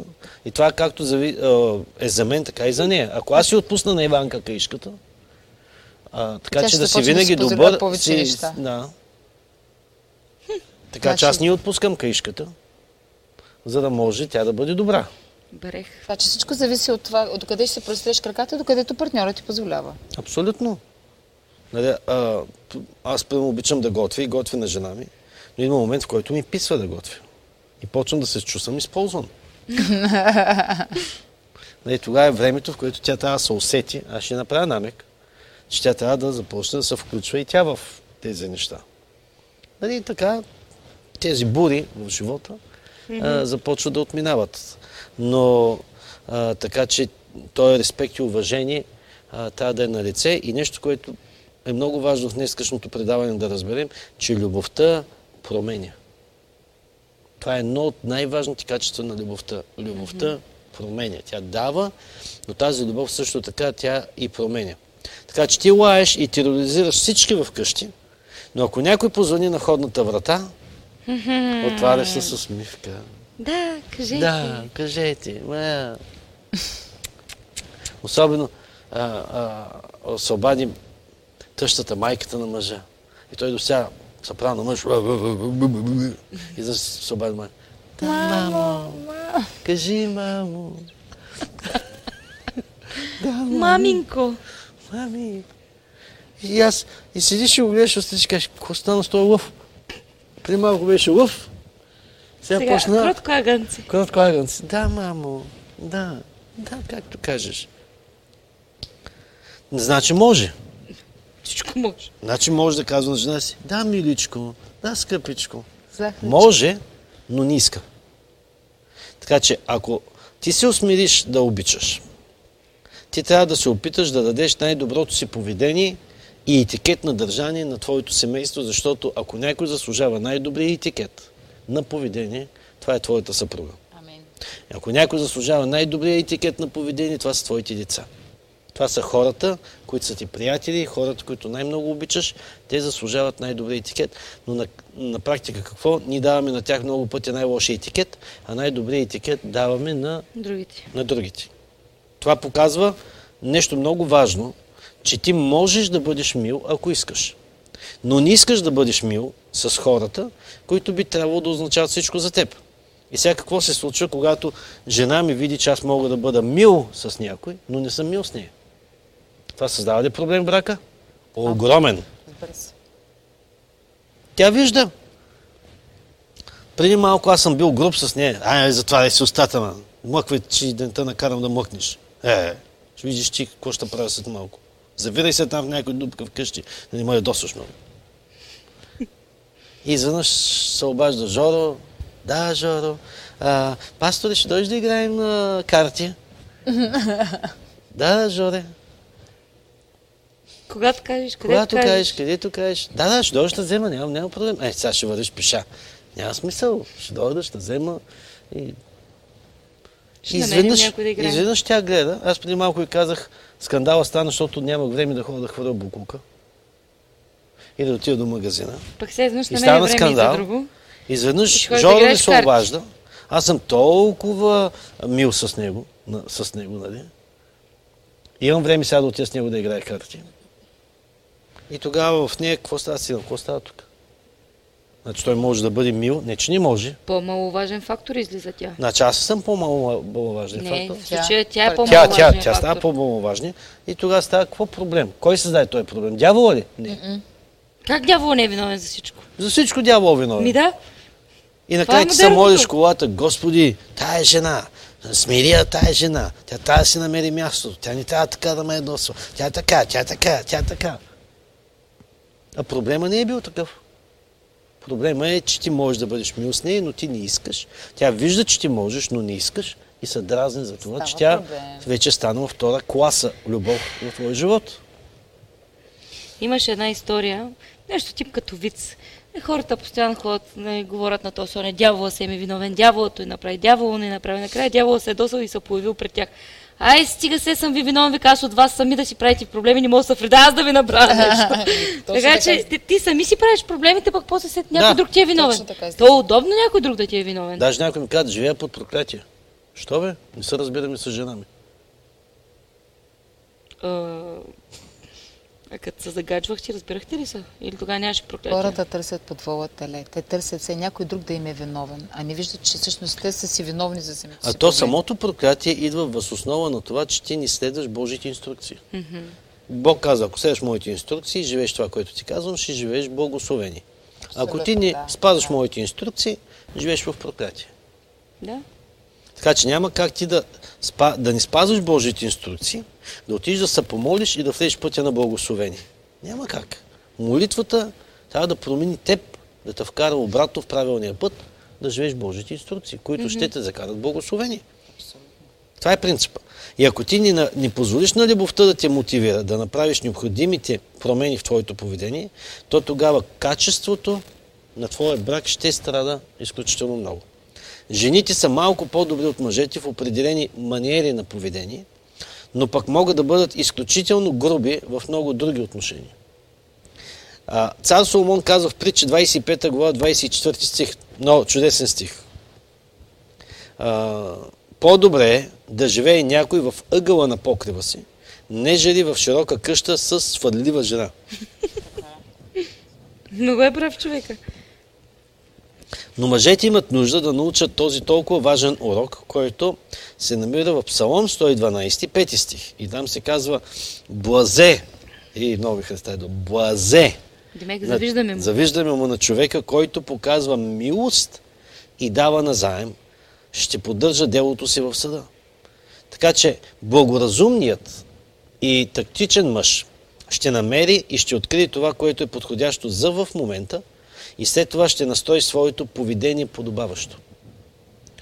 И а, това е много важно да го разберем. Защото има две главни причини, защо хората са груби. Двете основни главни причини, защо хората са груби, това са простотия и себелюбие. Я говоря на тая камера. Двете най-важни причини за, а, за този проблем, за това хората да са груби, са простотия и себелюбие. Нито едно от тези неща не е добро нещо. Сега, искам да ви покажа нещо, което е много важно. Детето се ражда празно. Когато детето се роди, то няма нищо в него. Той не знае да говори езика, който ще говори, не знае как да мисли, не знае как да държи лъжицата, нито вилицата, нито ножа, не знае каква храна все още обича, не знае как да върви, не знае как да ходи до туалетна все още, затова има нужда от памперс. Не знае абсолютно нищо, така че детето се ражда. Ако вземеш това дете и го закараш в Китай и го обучаш на китайската култура, ще стане китайче. Ще изглежда като европейче, но ще живее като китайче. Ако го вземеш и го закараш в Бразилия, той ще говори, ще говори техният език, ще харесва тяхната храна, ще има техните маниери, ще владее техните танци и така нататък. Той се ражда празен съд. А, относно етикета на държание, детето няма етикет на държание, когато се роди. Някой го научава на този етикет на държание. Може би родителите на улицата, в училище, филми, телевизия, списания, книги. Така че той няма този етикет на държание, който трябва да има. Той все още не знае кога трябва да се ядосва. Някой го научава кога да се ядосва. Той все още не знае, че когато се ядоса, обикновенно трябва да псува след това. Той не знае. Някой го научава. Така че откъде детето научава този етикет? От баща си. Но има проблем. След това това дете става баща. Или това момиче става майка. Този етикет се предава на следващото поколение. Така че за да променим този етикет, който да ни закара в по-добри взаимоотношения, трябва да има насилствено действие. Ние трябва да вземем решение, че ние трябва да се променим и че този етикет не е добър за нас. Аз преди да влеза в църквата, псувах на всяка първа дума, не на всяка втора. Но като влязах в църквата, просто а, спрях да псувам. Знам, че това не е добро, знам, че това не е добре за един християнин. Наложих си го, започнах да внимавам всяка дума и в днешен ден никога няма да излезе псовня от моята уста. Даже на, на, наскоро, не наскоро, когато работих в Америка, имаше един човек, се обажда на на един от шефовите в а, главния офис и казва така, а, почувствах се днеска много зле и искам да бъда обезпечен с нещо, защото един ваш, от вашите менажери, Валентин Георгиев, а, дойде да приеме един обект, ядоса се, псуваше ма, излезе с гръм и трясък и просто аз емоционално се почувствах много зле. И тогава а, този шеф му каза така, виж, обърка нещата ако Валентин те напсува пред мен и аз го чуя, аз пак няма да повярвам. Когато той беше казал, ако беше някой друг от моите менажери, Щях да ще ще да ти повярвам, а точно за този няма шанс. Този нямаш. Дори и да те напсува пред мен, аз пак няма да повярвам, че те е напсувал. Така че измисли си някаква друга история. Но а, дали, ако това е било преди години, да, аз псувах на всяка първа дума. Но съм се наложил да не псувам. Защото знам, че това не е подходящо за моя етикет. А, но ако ти, на това, за теб това е нормално, да, даже в днешно време чувам много пастори псуват. Наскоро бях с един пастор в, не наскоро, преди известно време, а, с, в една кола. И той, нали, аз карам колата и той гледа забележителности навънка. И а, използва една дума бах. Бах, бах. И аз викам, какъв е той? Какво му стана? И сме бах. И по едно Може си мисли за композитора Бах, откъде да знаеш? Да, ама по едно време почва да слага едно е отпред. Ужас. Като въздишка така. Уж като въздишка. Аз чувам, пък той е пастор човек.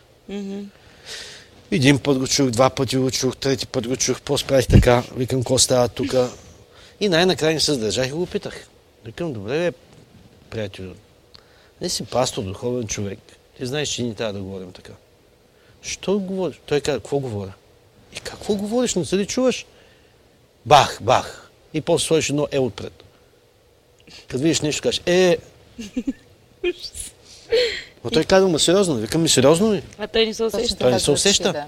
Защото той възклицава за нещо. И... Той възклицава, той вика, ма ние старите хора така възклицаваме. Еми викам, ти възклицаваш, ама... Леко И- псуваш. Да, и сега, когато му направих няколко коментара относно това, почна да го забравям този човек, че той спря да използва тази дума. Значи, какво означава това? Това означава, че ако ние искаме и на нас не се И си каже... наложим.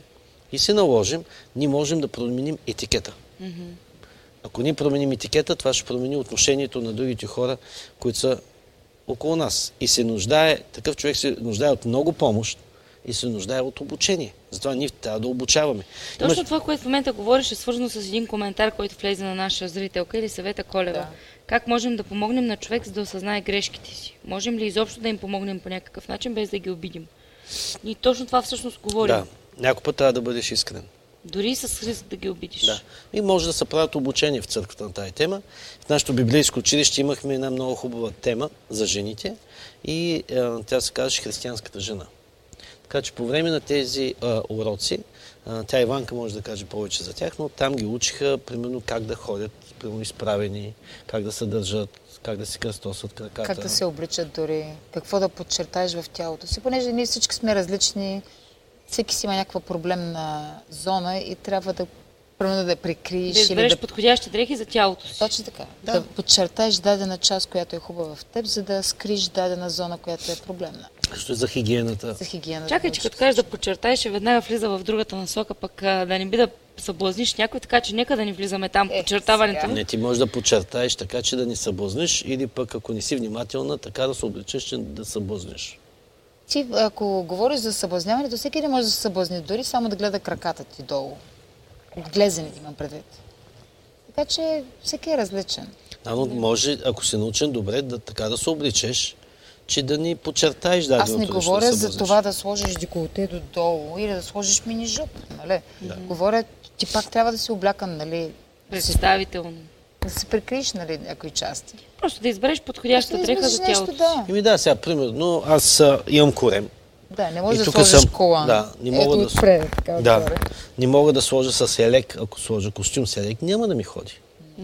Вратовръзката прикрива голяма част от корема, затова много често нося вратовръзка. Нали? Ако сложа, а, примерно...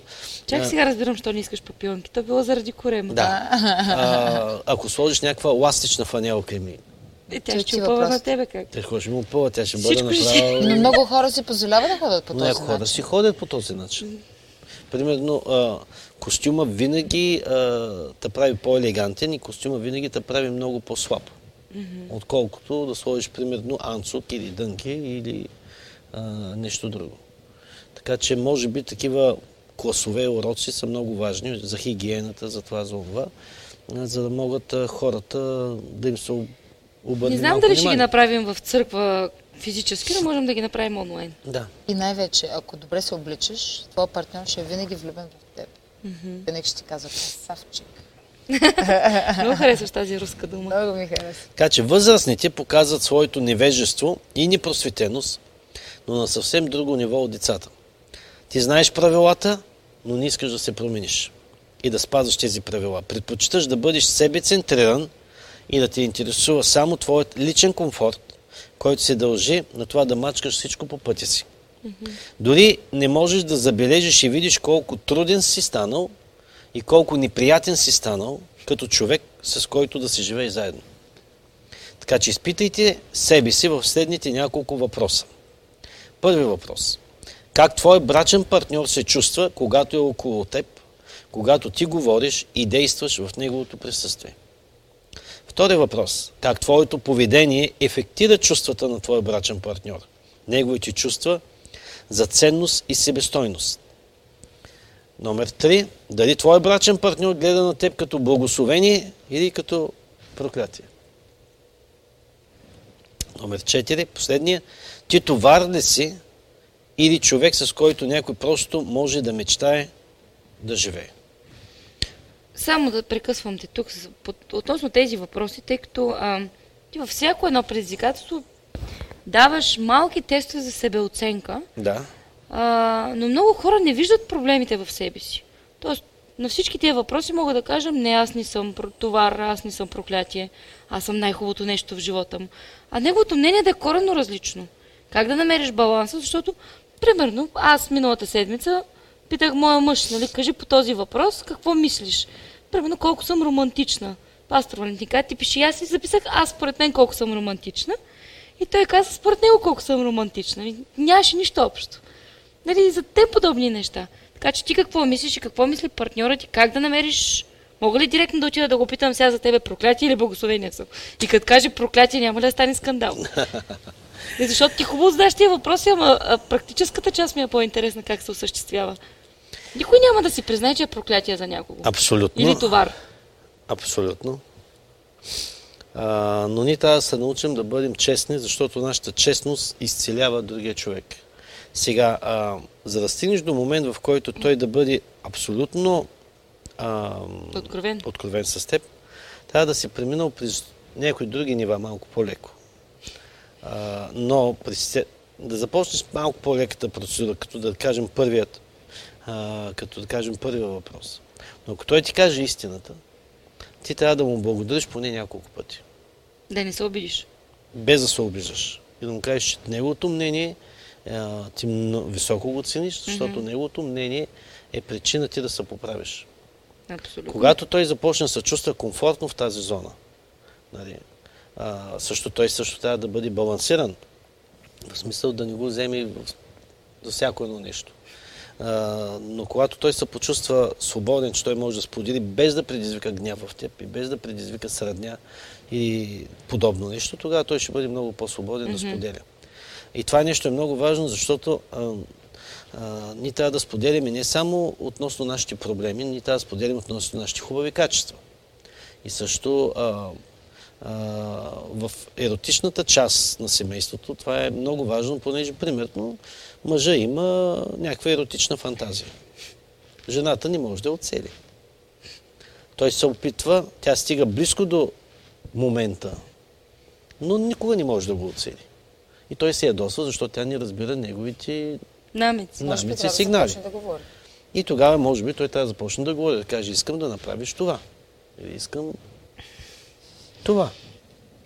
Затова аз бях много изненадан а, относно една подобна препоръка, но я четах в а, една книжка, мисля, че се казваше Сексуалността на брака, от а, един много известен Божий човек, а, доктор Леста Съмрал. И там той съветваше брачните Да, двойки, че те трябва, ако искат да имат добра, а, как да кажа, сексуална интимност, те трябва да бъдат много свободни в споделянето си на това какво искат и какво не искат. И това ми напомня за един филм а, с Мел Гибсън имаше, за който той започна да чува желанията на жените и го направи привлекателен за всички жени в целия свят. Защото преди жената да си помисли нещо, той вече и го казва. Да, защото Просто чувстваше мислите им. А, и това нещо е много важно в една връзка. Ако сте забелязали в някои романтични комедии, ако двама си говорят и ако той каже, че е гледал даден филм и това е любимия филм, и любимата музика, и любимата песен, любимия танц, те моментално започват да се влюбват един с друг, нали, защото виждат много общи, общи неща между себе си. И нали, ако, е, ако един мъж е много, как да кажа, постоянно ам, се заяжда с жена си, постоянно е критичен във всичко. И ако ти му зададеш такъв въпрос, нали, ти няма да погледнеш сериозно на него. Нали, защото той просто търси да се заяжда за тези неща. Но ако ние не сме открити в тези четири основни въпроса, това е много важно, ние няма как да се поправим. Защото това е нашата, как да кажа, себе оценка и това е нашата диагностика. Също така, приятели могат да ни покажат къде ни бъркаме. Родители също могат да ни покажат къде ни бъркаме в много, в много от тези неща. Така че тези четири въпроса ние не ги казваме в смисъл да ги отговориш още утре. Но това е нещо, което ако ти задаваш свой въпрос, примерно как, как твой брачен партньор се чувства, когато е около теб. И пъшка ли, охка ли. Е, този а, въпрос е лесен, ама другите са Нали? по-сложни. А, когато ти говориш и действаш неговото присъствие, дразниш Да. го постоянно и Може така да нататък. Нали? Така че ти можеш да а, наблюдаваш как твоето поведение ефектира на чувствата на твоя брачен партньор. Нали? А, защото някой път ние трябва да разберем едно нещо, че а, примерно жената иска някакви ласки и отива при мъжа си, но него нещо той е в момента натоварен. И ако той отблъсне леко, тя малко така се разсърдва, така да кажем. Но също може да се случи и на нея. Ако тя е натоварена и мъжа отиде за ласки при нея, и тя може да го отблъсне. Нали, В тая, в тая насока ние трябва да следваме този баланс. Ако това нещо а, се повтаря отново и отново, отново и отново и отново, това означава, че сме стигнали в момент, в който твоето присъствие го дразни. И това е, че е проблем. Защото любовта търпи. Особено ако ти обичаш даден човек, а, няма да те дразни неговото присъствие. Напротив, ще дразни неговото отсъствие. Да. Добре, поздрави от Франция имаме, поздрави от Асеновград, от Германия. Пак се включиха наши приятели от цял свят. Браво! Много готино. Германия. Браво за приятелите! Здравейте, Нидерландия, как сте? То при вас е по-раничко, така че сигурно ще ви е доста по-удобно да ни гледате. В България вече е 11 без 20, обикновено тези лайфове продължават поне до 12. Така че напълно на време се включвате, за да чуете най-пикантната част от темата и да задавате своите въпроси, защото след като приключим темата, е време за въпроси. Пасторе, дай едно много кратко резюме за всички, които сега се включиха на темата. Ами, темата... За какво говорихме? За любовта е груба. Любовта е- А, не любовта е груба. А, Смятай, обаче и аз те проверявам. Само Да, пастор. Иванка слуша. Поздрави от Сайпрос. Поздрави на Кипър. О, здрасти, Кипър. Така че а, говорим за това, че любовта не е груба и че ако ти позволиш на любовта, ако има желание, можеш да промениш цялото си поведение, държание. Ние говорим за а, етикета, който трябва да имаме, за начина по който се обличаме, начина по който изглеждаме, как, как говорим, как се държим, как ходим, как миришем. А, приятни ли сме за хората около нас, неприятни ли сме, защото а, всички тези неща повлияват на любовта. А, нали, някой човек може да каже, е, да, ма, ако ти ме обичаш, ще ме търпиш. И да, ма, аз мога да кажа също, но ти ако ме обичаш, поне си измиш зъбите. Нали? Се промениш. се промениш малко. Така че в, този баланс аз мога да търпя даден човек, ако виждам, че той иска да се променя. Но ако този човек не иска да се променя и а, аз трябва да търпя всички тези неща около мен, това няма да е окей с мен. Mm-hmm. Стана много хора, дори в църквата. Аз споменах, че е имало хора, които съм ги молил да напуснат църквата. А, ако те ни поддържат някакви хигиенни навици или се държат грубо с останалите хора в църквата. Да, ще помогнем, ще дадем дрехи, Перални. сапун, пералня, такова нещо, нали. Обаче, ако ти не искаш да се промениш, нали, извинявай, ама как да търпя всички тези неща? А тъй Господ е така с нас. Дава ни опция да се променим, като не Да. искаме да се променяме. Да. Както се казва на, гръц, на гръцки, на пасто кало. на добър ти път.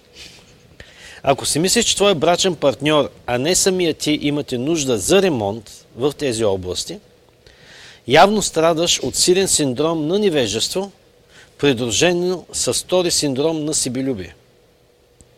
Трябва да запомниш дадено нещо. Любовта не е груба, но винаги издига другия и самия теб към по-добър стандарт на поведение. Така че любовта променя, любовта трансформира. Искаш ли твоята съпруга да спре нещата, които те дразнат и които те вбесяват? Ако искаш тя да спре да прави тези неща, тогава е време и ти да спреш да правиш нещата, които не я е дразнят и не я вбесяват.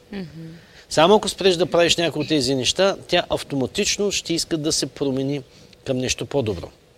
Така ще бъдеш и човек, който мисли и разсъждава как да обича. Това е много важно. Да разсъждаваш как да обичаш. Чакай, аз обичам, така че любовта не е само чувство и емоция, но любовта е размисъл за това как да обичаш. Или аз знам, че обичам Иванка, но Господи, как да обичам Иванка? Защото много хора казват, аз те обичам и добре, какво прави твоята любов, като му обичаш? Това не е ли малко част и от предишното предизвикателство номер 4? Любовта е мъдра и, и раз, Да, разсъждава. тя трябва да разсъждава. Така ще бъдеш и човек, който разсъждава как да обича. Как да покажа любовта си към Иванка. Ти искаш да кажеш, че можем да се научим как да обичаме. Да. Тази любов не е ли в нас? Тя е в нас, тя е затворена, тя е капсулирана в нас. Така че в нас има няколко а, стадии или няколко вида любов. Но основната любов, от която ние имаме нужда, това е Божията любов. Така че Божията любов, тя е затворена в нас. Нашата емоционална любов, човешката любов, Да. приятелска, филиос любов, тя също е затворена в нас. Така че никой не може да види тази любов, ако аз не я покажа. Той е както а, Бог. Бог живее в теб, но никой не може да види, че Бог живее в теб, ако ти не покажеш по някакъв начин, че Бог живее в теб. И ни говорим за това в неделните служби, за това, че когато ти покажеш чрез действие Бог, Божието присъствие в твоя живот, ти изявяваш Божията слава. И ставаш приносител на Божията слава. Тоест, ако нищо не правиш, Не мога- по никакъв начин не можеш да покажеш и Бог в себе си. Да. Изявиш славата на ако аз, в себе ако, си. да, ако аз, примерно, нищо не правя към жена ми днеска, тя не може да види моята любов към нея. Тя може да я види само в, в действие. Действие. Когато тя види действието, тя разбира, че аз я обичам. Да. А, и затова трябва да мисля и да разсъждавам как да й показвам любов. Колкото повече показваш любов на жена си, толкова повече тя ще я разбира и ще се отвръща обратно. А как можем да се учим да обичаме? Да, да приемем факта, че тези предизвикателства, които ние правим в момента и помагаме на хората, ги няма. Как аз да се науча да обичам? Трудно. Трудно. Има голяма опасност да бъдеш научен а, от неправилен човек. Може да бъдеш научен а, как да обичаш погрешно. Искаш да кажеш от твоите родители това, което си видял. Да, може да бъдеш научен на погрешна любов от телевизията, от твоите приятели. А, защото те по този начин разбират любовта. Така че имаме само един източник на безпогрешност. И това е Божието Слово. Божието Слово е стандарта на безпогрешност, така че в него се описва как да се държим към съпругата и към съпруга си, как да се държим към приятели, как да се държим към началника си, как да се държим към хората в обществото, как да се държим към царя, към хората в правителството, как да се държим към хората в църквата. Така че ние, имаме, ние сме заляти с подробен инструктаж. Ти още в първото предаване, е, увода, когато правихме върху цялото това предизвикателство, каза точно на английски абревиатурата Bible, нали, как го превеждат. Да. Кажи го. А, Ми да, за хората, Basic които сега не го... basic сега instructions, какво беше? Before leaving И вие го забравихте ли? Yeah, before leaving Earth. Basic instructions before leaving Earth. А, не, for best life. Какво беше? Как беше го направил, да. Нали, основни инструкции за Основно- най-добър живот да, на Земята. За най-добър живот. на- Буквално на български така се Best превежда. life on Earth. Нещо такова, да. Да, има, има различни абревиатури. Да, защото сега като го каза, нали, то всъщност точно това е Библията, не е тук само да четем като една хубава книга, Да. нали, просто така да си правим някакви религиозни упражнения, а всъщност Библията е наръчник. Абсолютно. Наръчник, който ти трябва да четеш и да изпълняваш. Ако ти го изпълняваш, ще имаш добър живот. Ако не го Ама си Ти като, изпълняваш, ти като човек, който, нали, двамата, като хора, които много сте изследвали Библията, имате теологическо образование и така нататък, има ли проблем в Библията, който няма решение? няма. Има, Дори сега в 21 век. има Защото, нали, само... нещата са много модерни. Преди 2000 години Да. нещата са били по друг начин. Ако търсим решението, ако има проблем, който Библията не може да реши, има само един основен проблем. Библията не може да накара някой, който няма желание да я чете, да я чете. Да, абсолютно това е много вярно. Значи тя може да ти помогне, ако ти й позволиш. Значи ако ти не й позволиш, ако ти не искаш да четеш Библията, Библията не може да ти помогне. Наскоро имахме един дебат в интернет относно това, че Бог не иска да бъдем успешни, Бог не иска да сме проспериращи. И хората казват, нали, че това е волята на Бог. Нали, някои трябва да бъдат успешни, някои трябва да бъдат богати, други трябва да бъдат бедни. Обаче в Словото а, има, както ви казахте преди малко, има съвети за това как да преуспяваш във всяка сфера на твоя живот. И вътре в Словото има 7000 обещания за нас, вярващите, как да бъдем успешни всекъде в нашия живот. Как да просперираме във всяка една а, зона на нашия живот. И точно това пи- писах на един коментар, под една, под една, под някакъв коментар беше. Относно едно момиче, което беше писало точно това, че нали, някои трябва да бъдат бедни. И аз писах, че ако изпълняваш а, а, обещанията и Словото на Бог, Библията, Няма ако да следваш всички беден. тези да, ако следваш, следваш всички тези указания, няма как ти да, да не си преуспял. Няма Ма не как. то във второзаконие точно това се пише и се изброяват по стотици неща, Да, които ако правиш това, ще бъдеш благословен. Да, ако бъдеш това, ще бъдеш благословен. 28 глава. Тоест, за да не бъдеш благословен, трябва да си супер мързелив, трябва изобщо да не ти показа нищо. Точно. А Бог ни благославя мързила. Абсолютно. Имаме поздрави от Америка. Специално ние да пратим и ние. Огнян Даскалов ни гледа от Америка. Бог Аз ви казах, че сме интернационално предаване. Да, откъде ли не? Чакам някой от Австралия, ама мисля, че там е сутрин. А Имаме и въпрос от Николай Младенов. Има ли? Аз го... Да. не ми излязло на мен. А, след като Ева е била единствената жена на земята, кои са жените на Каин и Сит? Това е лесно. Това е лесно, но пак а, тръгваме и в, В друга, да, в друга. в друга. Може да го запише Виолета и А ще го отговорим. за такъв въпрос? Ами, не знам. И ще отговорим на този въпрос а, малко по-късно, защото а, предаването ще стане много дълго. Добре. Ще го запишем. А, Никоя, останете с нас до края. Приключваме, даваме предизвикателството за тази седмица и чак тогава ще отговорим на този въпрос.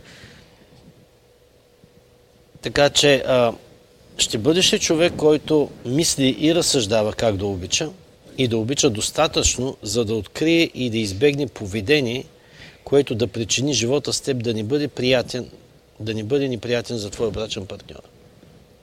Ще се усми, усмириш ли? Можеш ли да бъдеш предизвикан да бъдеш прекрасен и очарователен?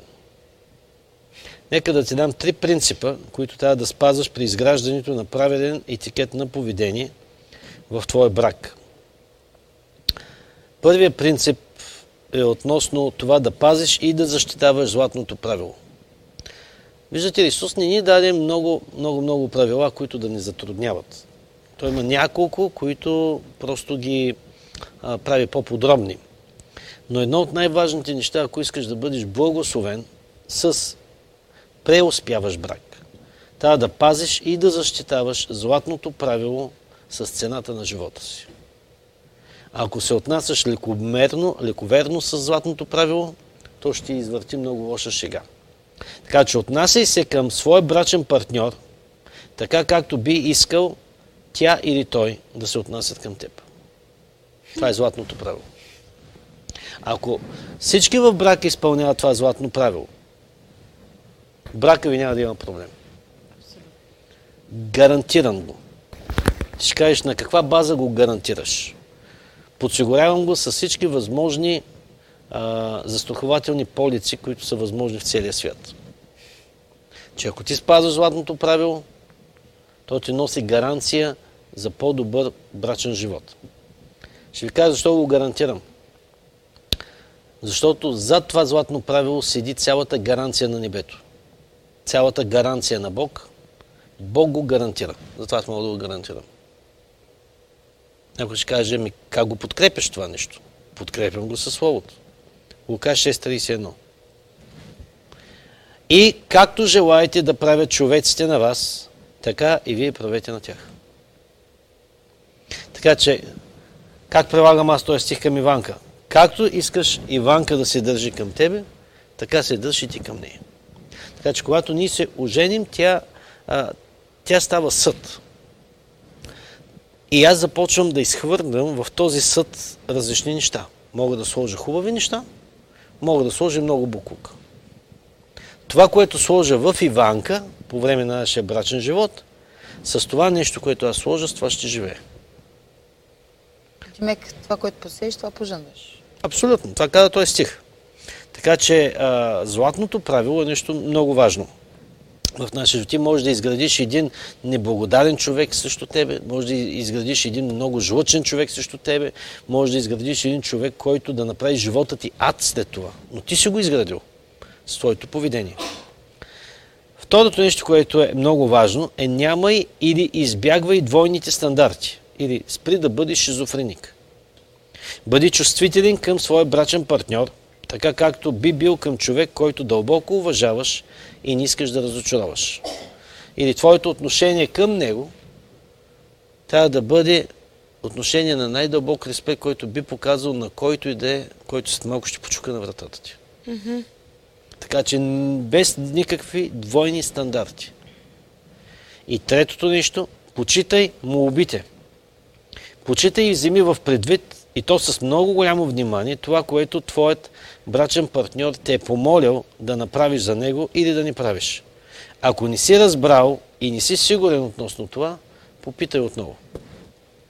Ако човек изпълнява тези три принципа, да защитаваш златното правило, да се отнасяш към другите така, както искаш към теб да се отнасят, Лука 6.31, да нямаш двойни стандарти и да се отнасяш със същия респект към съпругата си или съпруга си, както би се отнасял към човек, който би ти дал всичко. И ако почиташ му убити му, а, тогава нещата в твоя брак ще бъдат на съвсем друго ниво. Еклисиас, 10 глава, 12 стих казва така. Думите от устата на мъдрия са благодатни, а устните на безумния ще погълнат и самия него. Значи, ако твоите уста излизат безумни устни, е, безумни думи, а, тези думи ще се върнат като бумеранг в твоя живот и те ще те нокаутират, те ще те унищожат. Затова е много важно какво позволяваш да излиза от твоите уста. Ако ти си мъдър, чрез думите от устата си можеш да потушиш война и да създадеш мир. Абсолютно. Чрез думите на твоите уста можеш да накараш някой да се влюби в тебе, някой отново да започне да те обича. Или можеш чрез думите на твоите уста да накараш някой да те ненавижда, или някой да те мрази, или някой да не иска изобщо да говори повече с тебе. Така че тук Еклесиас мъдреца ни казва, че ние трябва да се научим да балансираме, с две думи казва този стих, балансирай това, което излиза от устата ти. Думите от устата на мъдрия са благодатни. Или те ще докарат благословение в неговия живот. Но устните на безумния ще погълнат и самия безумен човек. Или той ще се отдави от своите думи. Така че днешното предизвикателство. Стигаме Чакай вече. малко. Не бързай да го даваш още днешното предизвикателство. Добре.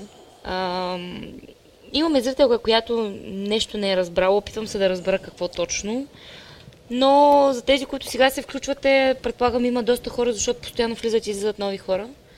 Ще гледам на тази камера. А, това, което разискваме вече шеста седмица подред, са 40 предизвикателства за по-успешен брак. Това е много компонентна тема, която не може да се изчерпа в 1, 2, 3, 4 часа, а камо ли в един или два лайфа.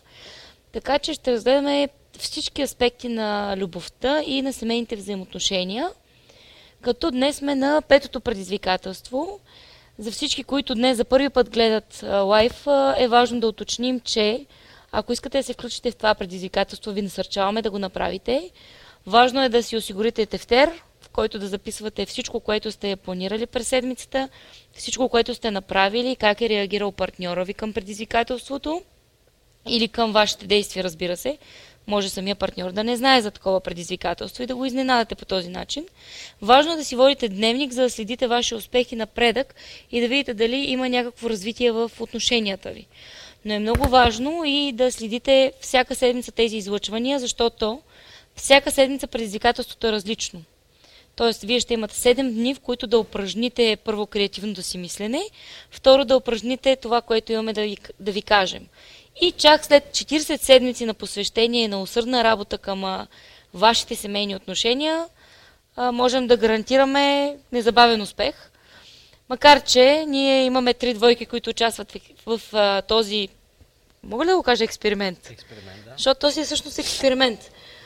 А, и трите двойки казват, че семейните отношения се подобряват и то много бързо още в първите седмици. Така че наистина ви гарантираме, ако искате, дори да нямате проблеми в семейството, дори всичко да е прекрасно, но ако искате да изживеете една отново изгаряща любов, като в първите дни, даже по-добра от първите дни, включете се в тези предизвикателства и ги направете наистина с цялото си сърце и с цялото си посвещение. Да даваме днешното предизвикателство искат, а, и ако да- има въпроси, ще ги зададем после. Ако искат да помогнат на някои свои приятели, а, не забравяйте да шервате това предаване Да. постоянно. Също така може да откриете много от а, се, предишните сесии в YouTube. Всичко, да, всичко, което сме говорили до сега е структурирано и в YouTube в много по-удобен плейлист, тъй като самата платформа на Facebook не е създадена за видеоклипове, а те са ги добавили в последствие. Така че влезте в YouTube, напишете Християнски център Бургас, а, има един бутон абониране, включете се там, има една камбанка, която е задължително да сложите, за да получавате известия, кога качваме видеа. Иначе в противен случай няма да ви изпращат известия. И ако познавате хора, които а, са ви близки или имат някакви проблеми в семейството, или жената примерно се чуди как да направи семейното си отношение много по-добро към мъжа си, или как да го изненада дори, пратете и това излучване. Вярвам, че всеки ще може да намери нещо за себе си, в което да се включи. Една от, на, от нашите двойки, най-младите Иван и Нели, споделиха само за това, че споделят със своите приятели, че участват в такова предизвикателство. Вече са събрали група от хора, които са невярващи. Важно е да го уточня. Хора, които никога да, не са чували за вярата. Невярващи хора, които вече са се включили в това предизвикателство и са изключително запалени да подобрят отношенията си в семейството. Така че, чрез тези предавания, вие може да бъдете и мисионери и изпълнители на Божието дело. Да достигате хората за Христос. Амин? Амин. Нали? Днешното предизвикателство. Помоли твоя брачен партньор да ти сподели три неща, които не харесва в теб и го карат самия той да се чувства некомфортно или да го вбесяват. Вау. Като го подсигурите и му кажете, че вие няма да му се сърдите.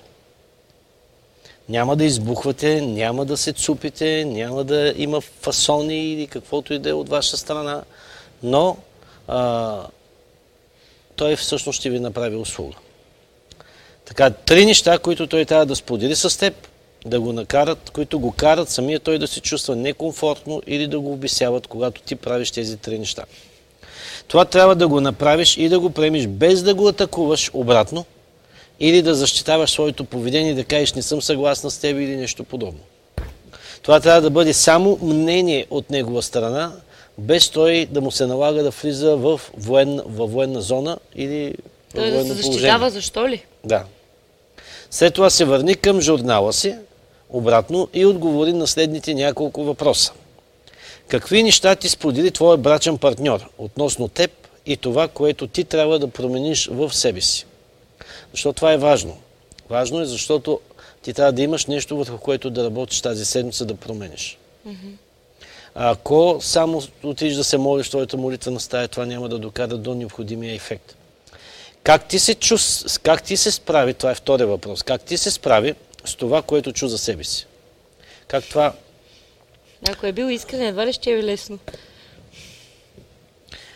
Какво възнамеряваш да направиш, за да подобриш себе си в тези области? Това са три много важни въпроса. Значи, какво той ти сподели, как ти се справи с критиката към теб и какво възнамеряваш да направиш и да подобриш в твоя живот. Бог да ви благослови. Ма наистина нещата стават по-трудни. Ти като каза днескашната тема, нали, че любовта не е груба, аз много бързо направих асоциацията, че всъщност тя е точно обратното на нежна. И си викам, да, в седмицата на нежност беше лесно. Трябва да направиш просто нещо. А сега ти вече вкарваш а, двамата партньори, искащи и не искащи в предизвикателството, да почнат директно да коментират проблеми и конфликти. Ми, те, което... Ако не ги коментираш, няма как да се оправят. Което наистина ми е много интересно. Трябва да включим повече двойки в тези експерименти, защото е, меко казано, така клюкарско да наблюдаваш отстрани. Наблюдаваш и, и наистина си даваш сметка, че а, много пъти нещата могат да се разрешат по много елементарен начин. Просто трябва първия да отвори да устата и да си го каже съвсем нормално. Да. Затова много хора имат нужда от медиатор, имат нужда от човек, който да застане между тях, който да ги накара да си говорят. Mm-hmm. Защото един е над, другия е над, един не иска да го каже, другия не иска да го каже, един е чака и очаква другия сам да се сети, защото той пък не ще да му го каже, иска другия сам да се сети и така нататък. И много често такива медиатори могат да бъдат от много голяма помощ. То затова съществуват, за да могат да помагат на тези, които не могат да се разберат. Семейни терапевти, да. Да, пък и пастори. Еми да. Всички, които ни гледате, ако имате въпроси по темата, задавайте ги. Сега е момента. А... Ако не сте си записали... въпросите, аз само Добре, се ако не, сте, ако не сте успяли да си запишете въпросите и предизвикателството, този лайф остава във Фейсбук, така че може после да се връщате към него, да го прослушвате, да гледате, да си водите записки по-подробно. Ако имате, разбира се, и въпроси, които сега нали, не са ви дошли на ум, а пък искате да намерите отговор на тях по темите, пишете ни на, private, на, Лично съобщение. на лично съобщение във Facebook страницата. Така че ще се постараем а, бързо да ви отговорим. Пастор Иванка е една от хората, които много бързо отговаря на всякакви неща, така че може Аз да мисля, си поръчате лична консултация. Мисля, че ти ме изпреварваш. Пастор Иванка, кажи на тази камера нещо, насърчи хората по темата. Много ми... Аз мога да пробвам още сега вашата двойка, нали, как ще отговоря на тези въпроси, но ще го запазя за следващия път.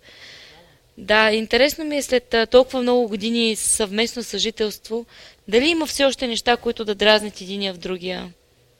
А, Я отговорих само на този въпрос, няма да Ние те питам разбира се, че повече. винаги има нещо, което да, да се дразни.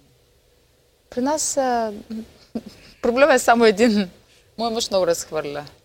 Особено като вземе да готви. Просто няма съд, който да не е изцапан. Колкото горе е изцапано, толкова си долу. Така че след него е Хирошима. Това е, нали... И това, но- има ли някакъв начин това нещо да се поправи с времето? Сигурно си опитвала се. какви ли не неща. Мисля, че просто свикнах. Не свикнах, но просто е, опитвам се да го погледна от другата страна. Нали, може би е лошо някой да цапа след тебе, нали, че чистиш, той цапа, ти пак чистиш, той пак цапа, но би било по-лошо, ако го няма. Така че, Да. нали, просто отиваш и Да изчистваш. няма на кой да чистиш. Да, и отиваш, после го целуваш, радваш му се. Има, е, по тази тема има един чудесен стих в книгата Притч. Причи. Да, а, там се казва А, така. знам го! Сигурно ти го е казал Много, много, пъти. интересно. Не проповядваш го на младежите. А, този стих казва, че ако искаш да имаш а, бик, Вкъщи трябва да му Вкъщи. чистиш лайната. ще трябва да му чистиш лайната. Не го ли знаеш този? Не. Този стих Да, вярно е. Чистиш лайна, но имаш бик. Проблема на много семейства е, че много жени искат да имат бик в къщи. А, не иска да му чистят лайната. Добре, разбрах. Разбрахте ли?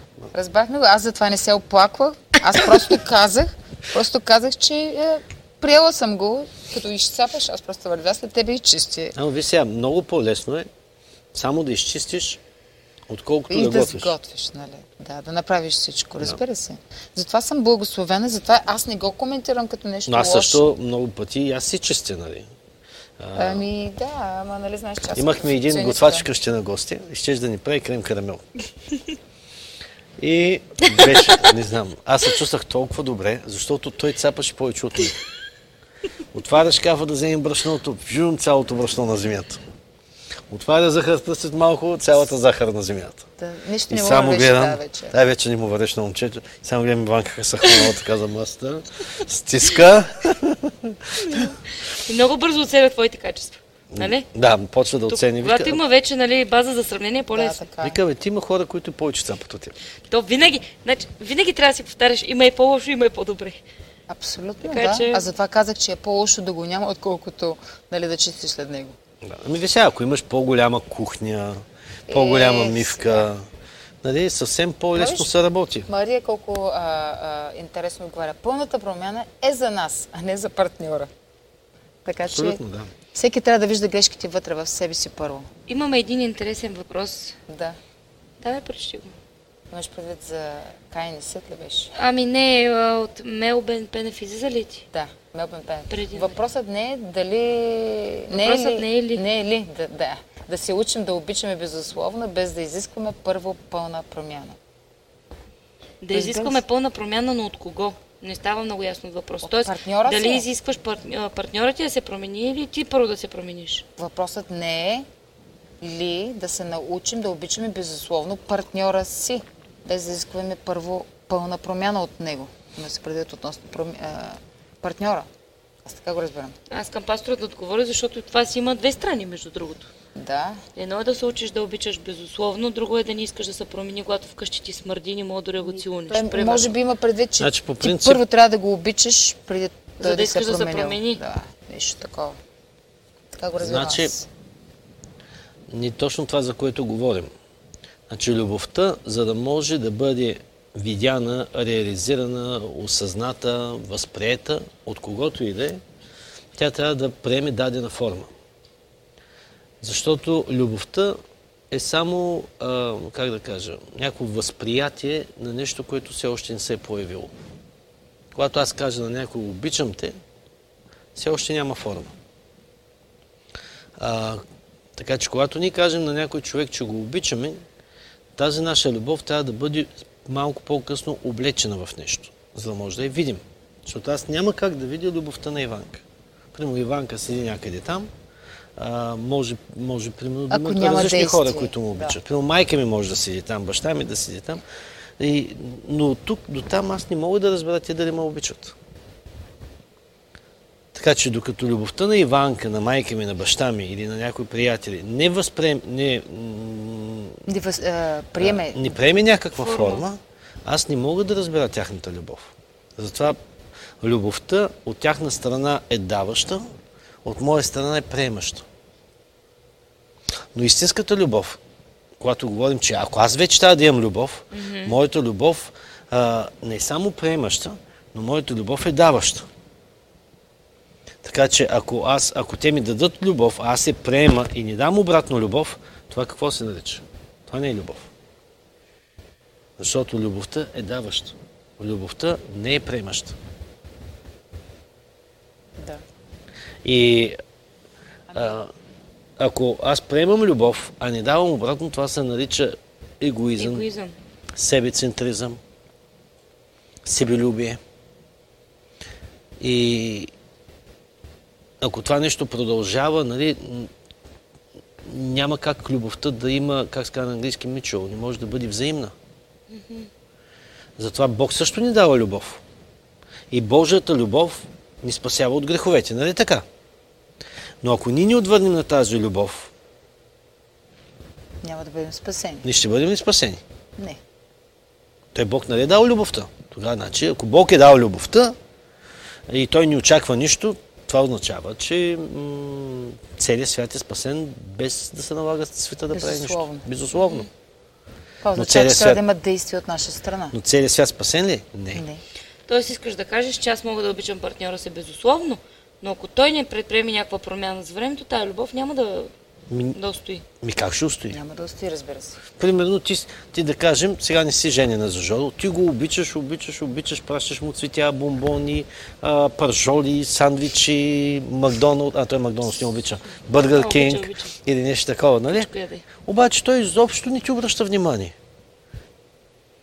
То така беше в началото, не се притеснявай. Нали? Две години така беше. Но той ако постоянно не ти обръща внимание, ще дойде време, в което тази любов няма как а, между вас двамата се случи, Така е. защото той ще реши да дава тази любов на някоя друга.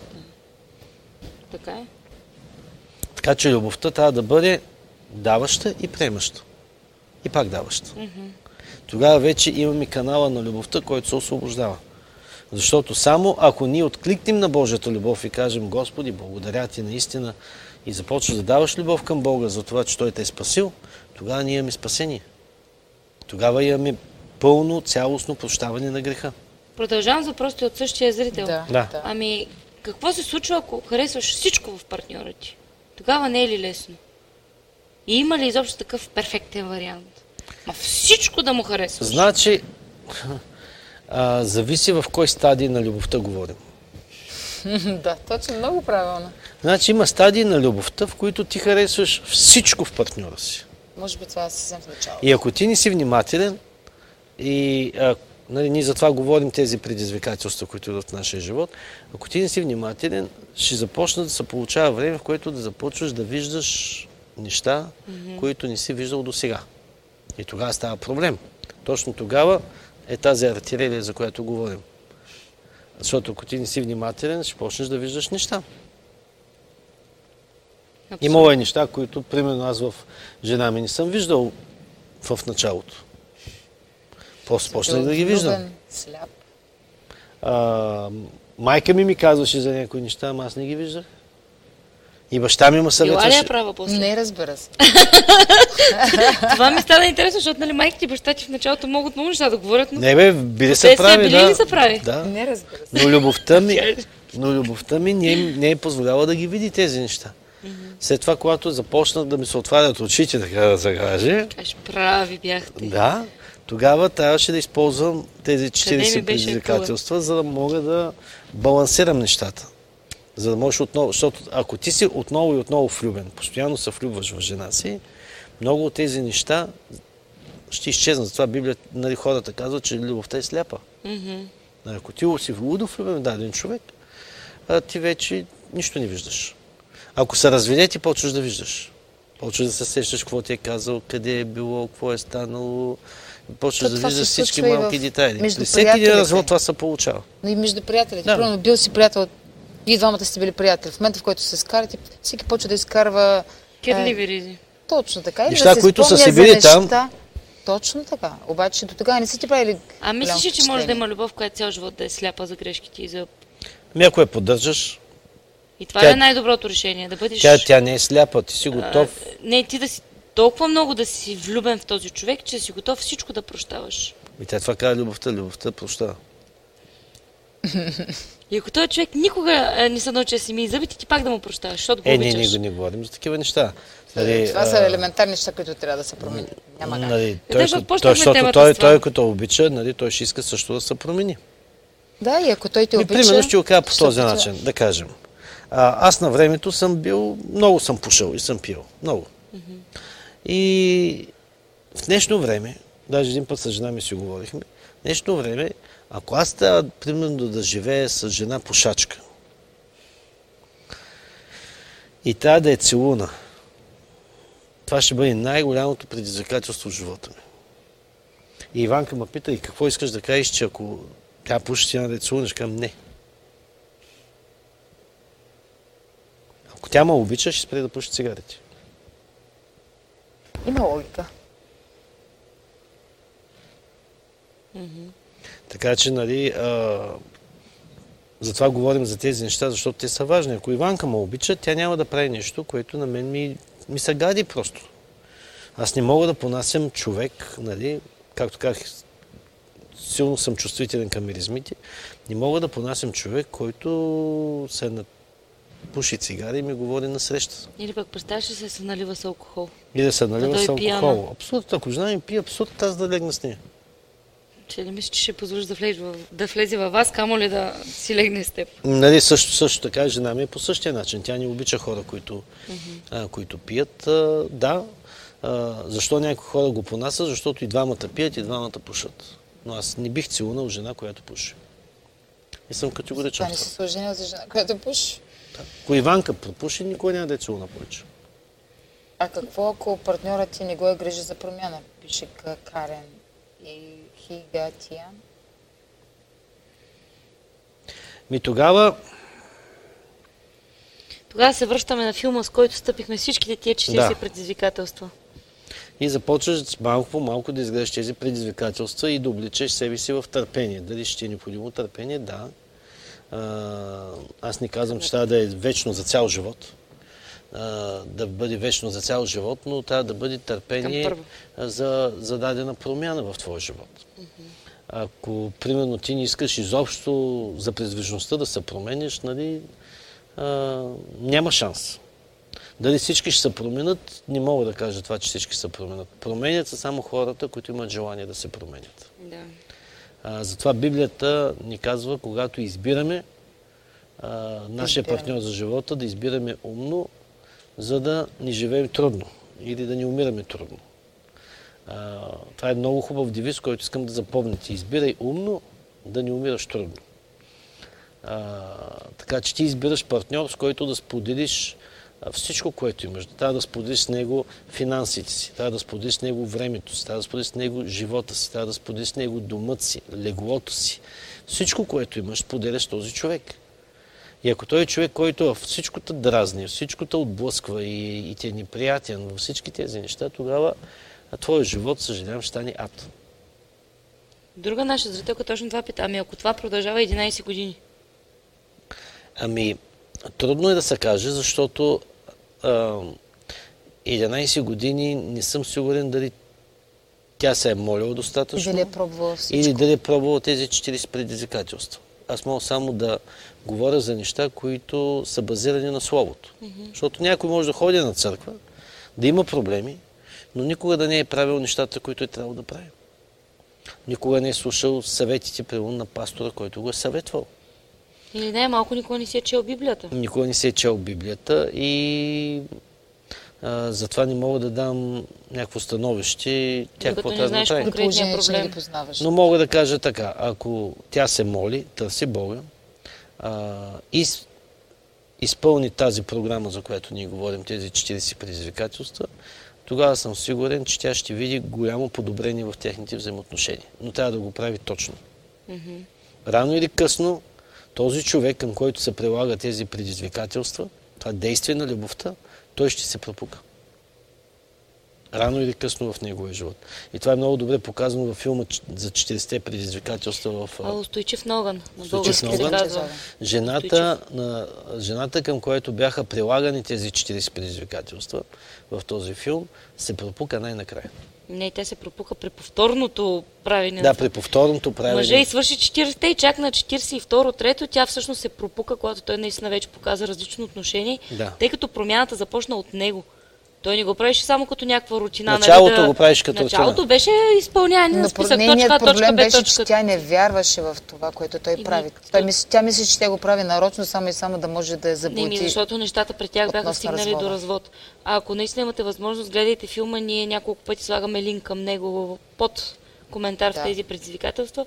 Устойчив, Ноган се казва. Да. Мисля, че и в българска християнска телевизия в сайта им го има. Така че много е ценен и помага точно в точно такава ситуация, за която говорите, когато нещата наистина изглеждат свършени. Той и друг наш зрител пита какво правиш, ако брака Е изчерпан. е изчерпан. И развода позволен ли? е? Отново отиваме в това. А, първо се опитайте да си да спасите брака. Защото брак, всеки брак може да бъде спасен. Да. А, така че трябва да се намерите някой медиатор, който да е между вас и то трябва да е добър. Може би някой, Посредник. Дай на български, Посредник. че медиатор е малко странна някой дума. посредник, може да е духовен Чудец. човек, пастор, който знае и е запознат с семейно консултиране и съветване. А, второто нещо е, ако сте далеч от такъв човек и не знаете как да го направите, какво да се обърнете, а, посветете се на тези 40 предизвикателства. Знам, че са дълги. А, знам, че... Ема, ако искаш да се са- бориш за брака си, какво значи дълго? няма дълго там вече. Така че изгледайте ги много внимателно, вземете си тетрадка, тефтер, записвайте си всичко. А, бъдете много стрикни в изпълнението на всяка една част, защото всяка една от тези части е специално сложена там, за да произведе действие на любовта. За да може да, да преминете през всички 40 действия на любовта, която да отиде и да разтопи сърцето и отношението на човека, към който го прилагате. Така че ако направите това, от Божия страна мога да ви гарантирам, че ще забележите значителни промени. Мислиш, ли, че има случай, в който няма как това да проработи? Ти правиш всичко от себе си, даже и повече, отколкото трябва, но по никакъв начин не се пропуква нищо. Ако щеш три пъти да ги повториш тия предизвикателства. Винаги, И ако има, какви биха били причините да достигнеш до там? ако човек е, се бави, ако човек е изтървал времето, за- защото може да се случи и такова нещо, да изтървеш времето. Ами, например, да кажем така, ми, аз почвам да ги прилагам, но съм почнал да ги прилагам много късно. Иванка вече не може да ме понася. Тя вече се е намерила намерил друг. някой, да, way out. Нали? И аз докато почна да показвам тази любов към нея, тя в момента е затворена и тя избягва с друг човек. Оженва се за него и тогава какво мога да направя? тогава вече, да, при свършен факт. Сега, ако нещата не са стигнали до тази голяма ескалация, а, човек трябва да прилага тези неща и те ще му помогнат. Но това, което искам да кажа е друго, че дори и да се случи подобно нещо, като тази ситуация, която обрисувах, ако човек прилага и се научи на тези 40 предизвикателства на любовта, това ще му дадат по-добър шанс за следващи крачки в неговия живот. Това може ли според теб да бъде приложено при а, двойки, които са от много време заедно. Изгледали са деца, вече се радват на внуци, до толкова навика е в техния живот, че те просто съжителстват под един покрив. Всеки си знае стаята, всеки си знае телевизора, примерно, всеки сам си готви, купува. Просто живеят като са квартиранти. Тези предизвикателства, според теб, биха ли подействали при Такива двойки. такива отношения? При всяка една двойка. И преди това би свършил работа. Значи, според теб, единственият шанс да ни свърши работа когато вече Се намерил е друг намерен начин друг човек. Ми виж сега, то проблема между тези двойки е какъв? Проблема при тях е, че те не знаят какво е любовта. Те не практикуват тази агапи любов в техния живот. И тази агапи любов, тя не може да направи нищо. Сега, а, когато говорим за агапи любов, ние трябва да разберем нещо, че агапи любовта представлява Бог. Бог не ти дава просто някаква любов, с която ти да оперираш, а Бог е тази любов. Ако ти отхвърляш агапи любовта, ти отхвърляш Бога. Защото Бог е, как да кажа, субстанцията на тази любов. И ако ти не практикуваш агапи любовта в твоите взаимоотношения, с думи, Бог, чрез Святия Дух, той не може да направи нищо, защото Бог действа на базата на любовта. Сега едно е, ако Бог ти дава любов, но Бог не ти дава любов. Бог е любов. И затова се казва, че който, а, който не обича, той не е познал Бога. Любовта, ти- значи, любовта ти към ближния показва любовта ти към Бога. И затова Бог казва, как казваш, че ти обичаш Бога, който не си видял, мразиш брата си или ближния, който виждаш. Ако ти казваш подобно нещо, ти си лъжец и правиш Бога лъжец. Така че Бог е любов.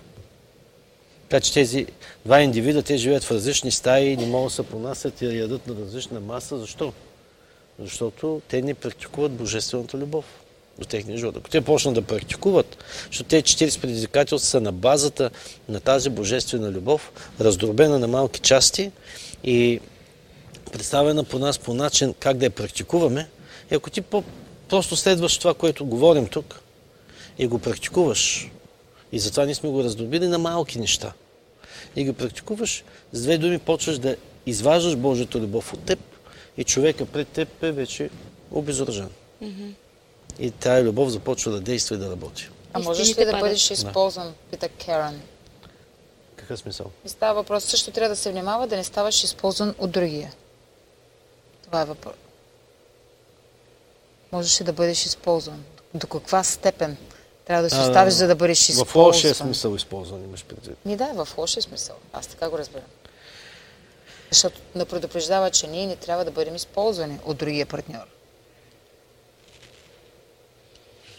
Няма как ти да не бъдеш използван. То не е ли това любовта? Да. Ти да даваш, да си готов на всичко. Любовта, любовта е даваща. Проблема на много хора е, че те а, разбират любовта по много погрешен начин. Хората разбират любовта само да приемат. Така е. но любовта е даваща. Да, наистина има един период, в който а, на някои хора мога, мога да им дойде в малко повече. Тя може би говори за съзнателно използване, т.е.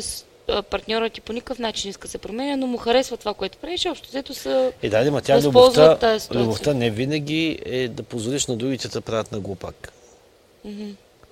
Нали, а, Пък има някакъв баланс, предполагам. Ми, не, не, някой път, когато ти дадеш на някой нещо, което а, това нещо ще го повреди човека, а, това не е любов. Примерно, те го мислят за любов. Примерно, а, имаш деца. И детето ти каже, баща ми, тая вечер ще имаме луд купон. Ай ми дай 200 лева да мога да се напуша вика добре до вечера. Нали? Ако, Да, бащата, не е добро, ако бащата каже, не мога да ти дам това, детето ще каже, ти ме мразиш, ти ме обичаш. Ти си лош баща, нали? Отива при майката и казва, мамо, дай ми пари да се напуша. Тя я пита, баща ти даде ли ти? Не, баща ми не ми даде. Е, ма аз ще дам, за да видиш кога съм добра. И даде на детето пари. Тя добра майка ли? е? Не. Не. Но за детето имаме лош баща, добра майка. А в действителност имаме лоша майка, добър баща. Така че не винаги, когато ти даваш всичко а, на е дадения добро. човек, това е добро. Примерно, а, на мен много ми харесва, че жена ми, когато аз прекрача границата, чувам ключа на вратата. Защото знам, че това е добро за мен. Изграждащ. Това е изграждащо. Това това означава ли, че е лошо? Не. Защо? Защото тя иска да Тя е има мъж в леглото си. Нали? Нали, защо се Иванка. оженила все пак? За какво се оженила? Нали, мъже и да гледа филми по цяла вечер и да играе на електронни игри. Не, тя иска мъж. Факт. Не успорим. Така че а, има един баланс, в който нали, използването а, е на лице, но а, колко дълъг да бъде този период, аз не мога да го кажа, в зависимост кой как го прилага, защото някой наистина за всяко нещо мога да го правят на глупак вкъщи. Нали? Но ти, когато даваш любов, винаги има и също и очакване на нещо обратно. И излезе някакъв коментар на Николай Младенов. Трябва ли да се използват двамата взаимно, за да си паснат? Как да се използва Ами, съпробват. аз не мога да разбера това. Трябва... А, не, не, той не го пита като въпрос. Пише, трябва да се използват двамата взаимно, Взаимно. за да си паснат. Е, аз като не обичам жена си, не обичам Бога ли? Като не обичам жена, не обичам Бога ли? Е, хубаво, Като няма жена, която да обича, това иска да кажеш. Това не е необходимо в момента да е проблем, а, но рано или късно това ще се случи. Трябва да обичаш някого. Сега не всеки трябва да се ожени, така че ако в момента не изпитваш необходимост да се жениш или не смяташ, че е необходимо, да, не е необходимо всеки един.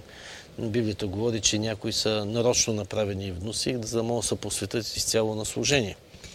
Така че нали, не е голям проблем, ако човека не иска да се, А трябва ли да се пробват да се мъж пробват. и жена, преди да, да разберат дали си паснат? Абсолютно не. Абсолютно Така не. разбирам аз от този коментар, че може би така. това пита.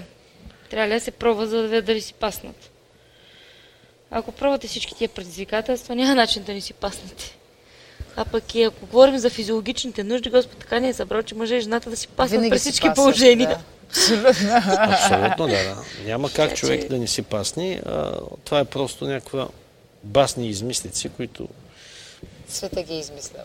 А ако вие сте готови да давате на другия това, което искате и вие да получавате, няма начин да не си паснете и като характер, и като поведение, и пък ако щеше в леглото. абсолютно да. Добре, да завършим и този път с една молитва и да даваме почивка на хората, защото много материал за размисъл им дадахме. Вечерта е дълга. днеска ти се молиш. Този път пастор Не Иванка пастор е, това е твоя към привилегия. тази камера. Ека гледай към тази камера и се Не, молиш. пасторе. Това е твоя привилегия днес. Моли се. Сега какво правиш така ситуация? И аз те обичам. Не забравяйте, че сме на живо и 70 човека ни гледат. А, Да, добре, към коя камера трябва да гледам? трета. Та с малката. Не много малка. Добре, нека да се молим. Но когато се молим, имайте в предвид, че тази молитва, ако е от сърце, а трябва да е от сърце, за да бъде чута от Господа, трябва да промени теб. И промяната започва с теб. Преди да промени каквато и да е друга ситуация в твоя живот. Нека се молим. Скъпи татко, аз ти благодаря за невероятната привилегия, че с тези дигитални услуги да мога да влезна в домовете на всички тези хора, които се в момента ме гледат. И да мога да послужа чрез тази молитва в техния живот. Така че аз се моля в мощното име на Исус Христос. Нека Твоят авторитет да вземе мястото във всеки един този дом. Да вземе място в сърцата на всички тези хора. И те да започнат да живеят Словото Ти да започнат да практикуват Словото Ти и да станат живото, ходещо, действащо Слово на Всемогъщия Бог. Защото ако ние живеем Словото, ако ние ходим в Словото, ако ние практикуваме Словото, ние ще бъдем повече от победители.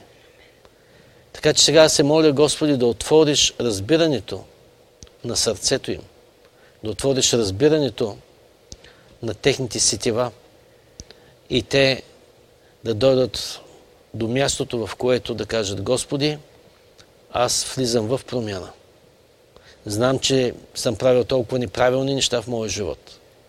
Може би съм бил причина да наранявам съпругата си. Може би съм бил причина дори тя да издига ръце към Тебе, да се оплаква на Тебе от мен. и да се е молил и да казва, Господи, подари ми по-добър съпруг или подари ми по-добра съпруга. Може би аз съм бил причината тя дори да е мразила живота си и да не е искала да се прибира в къщи. Но сега аз осъзнавам, Господи, че това е моя отговорност. Това е моя привилегия. Аз да се променя и да стана по-добър съпруг. И да стана съпруг, за която, съпруг, за който жена ми е мечтала през целия си живот. Да бъда съпруг, за който тя не спира да се хвали и тя, и, и, и тя не спира да те благославя.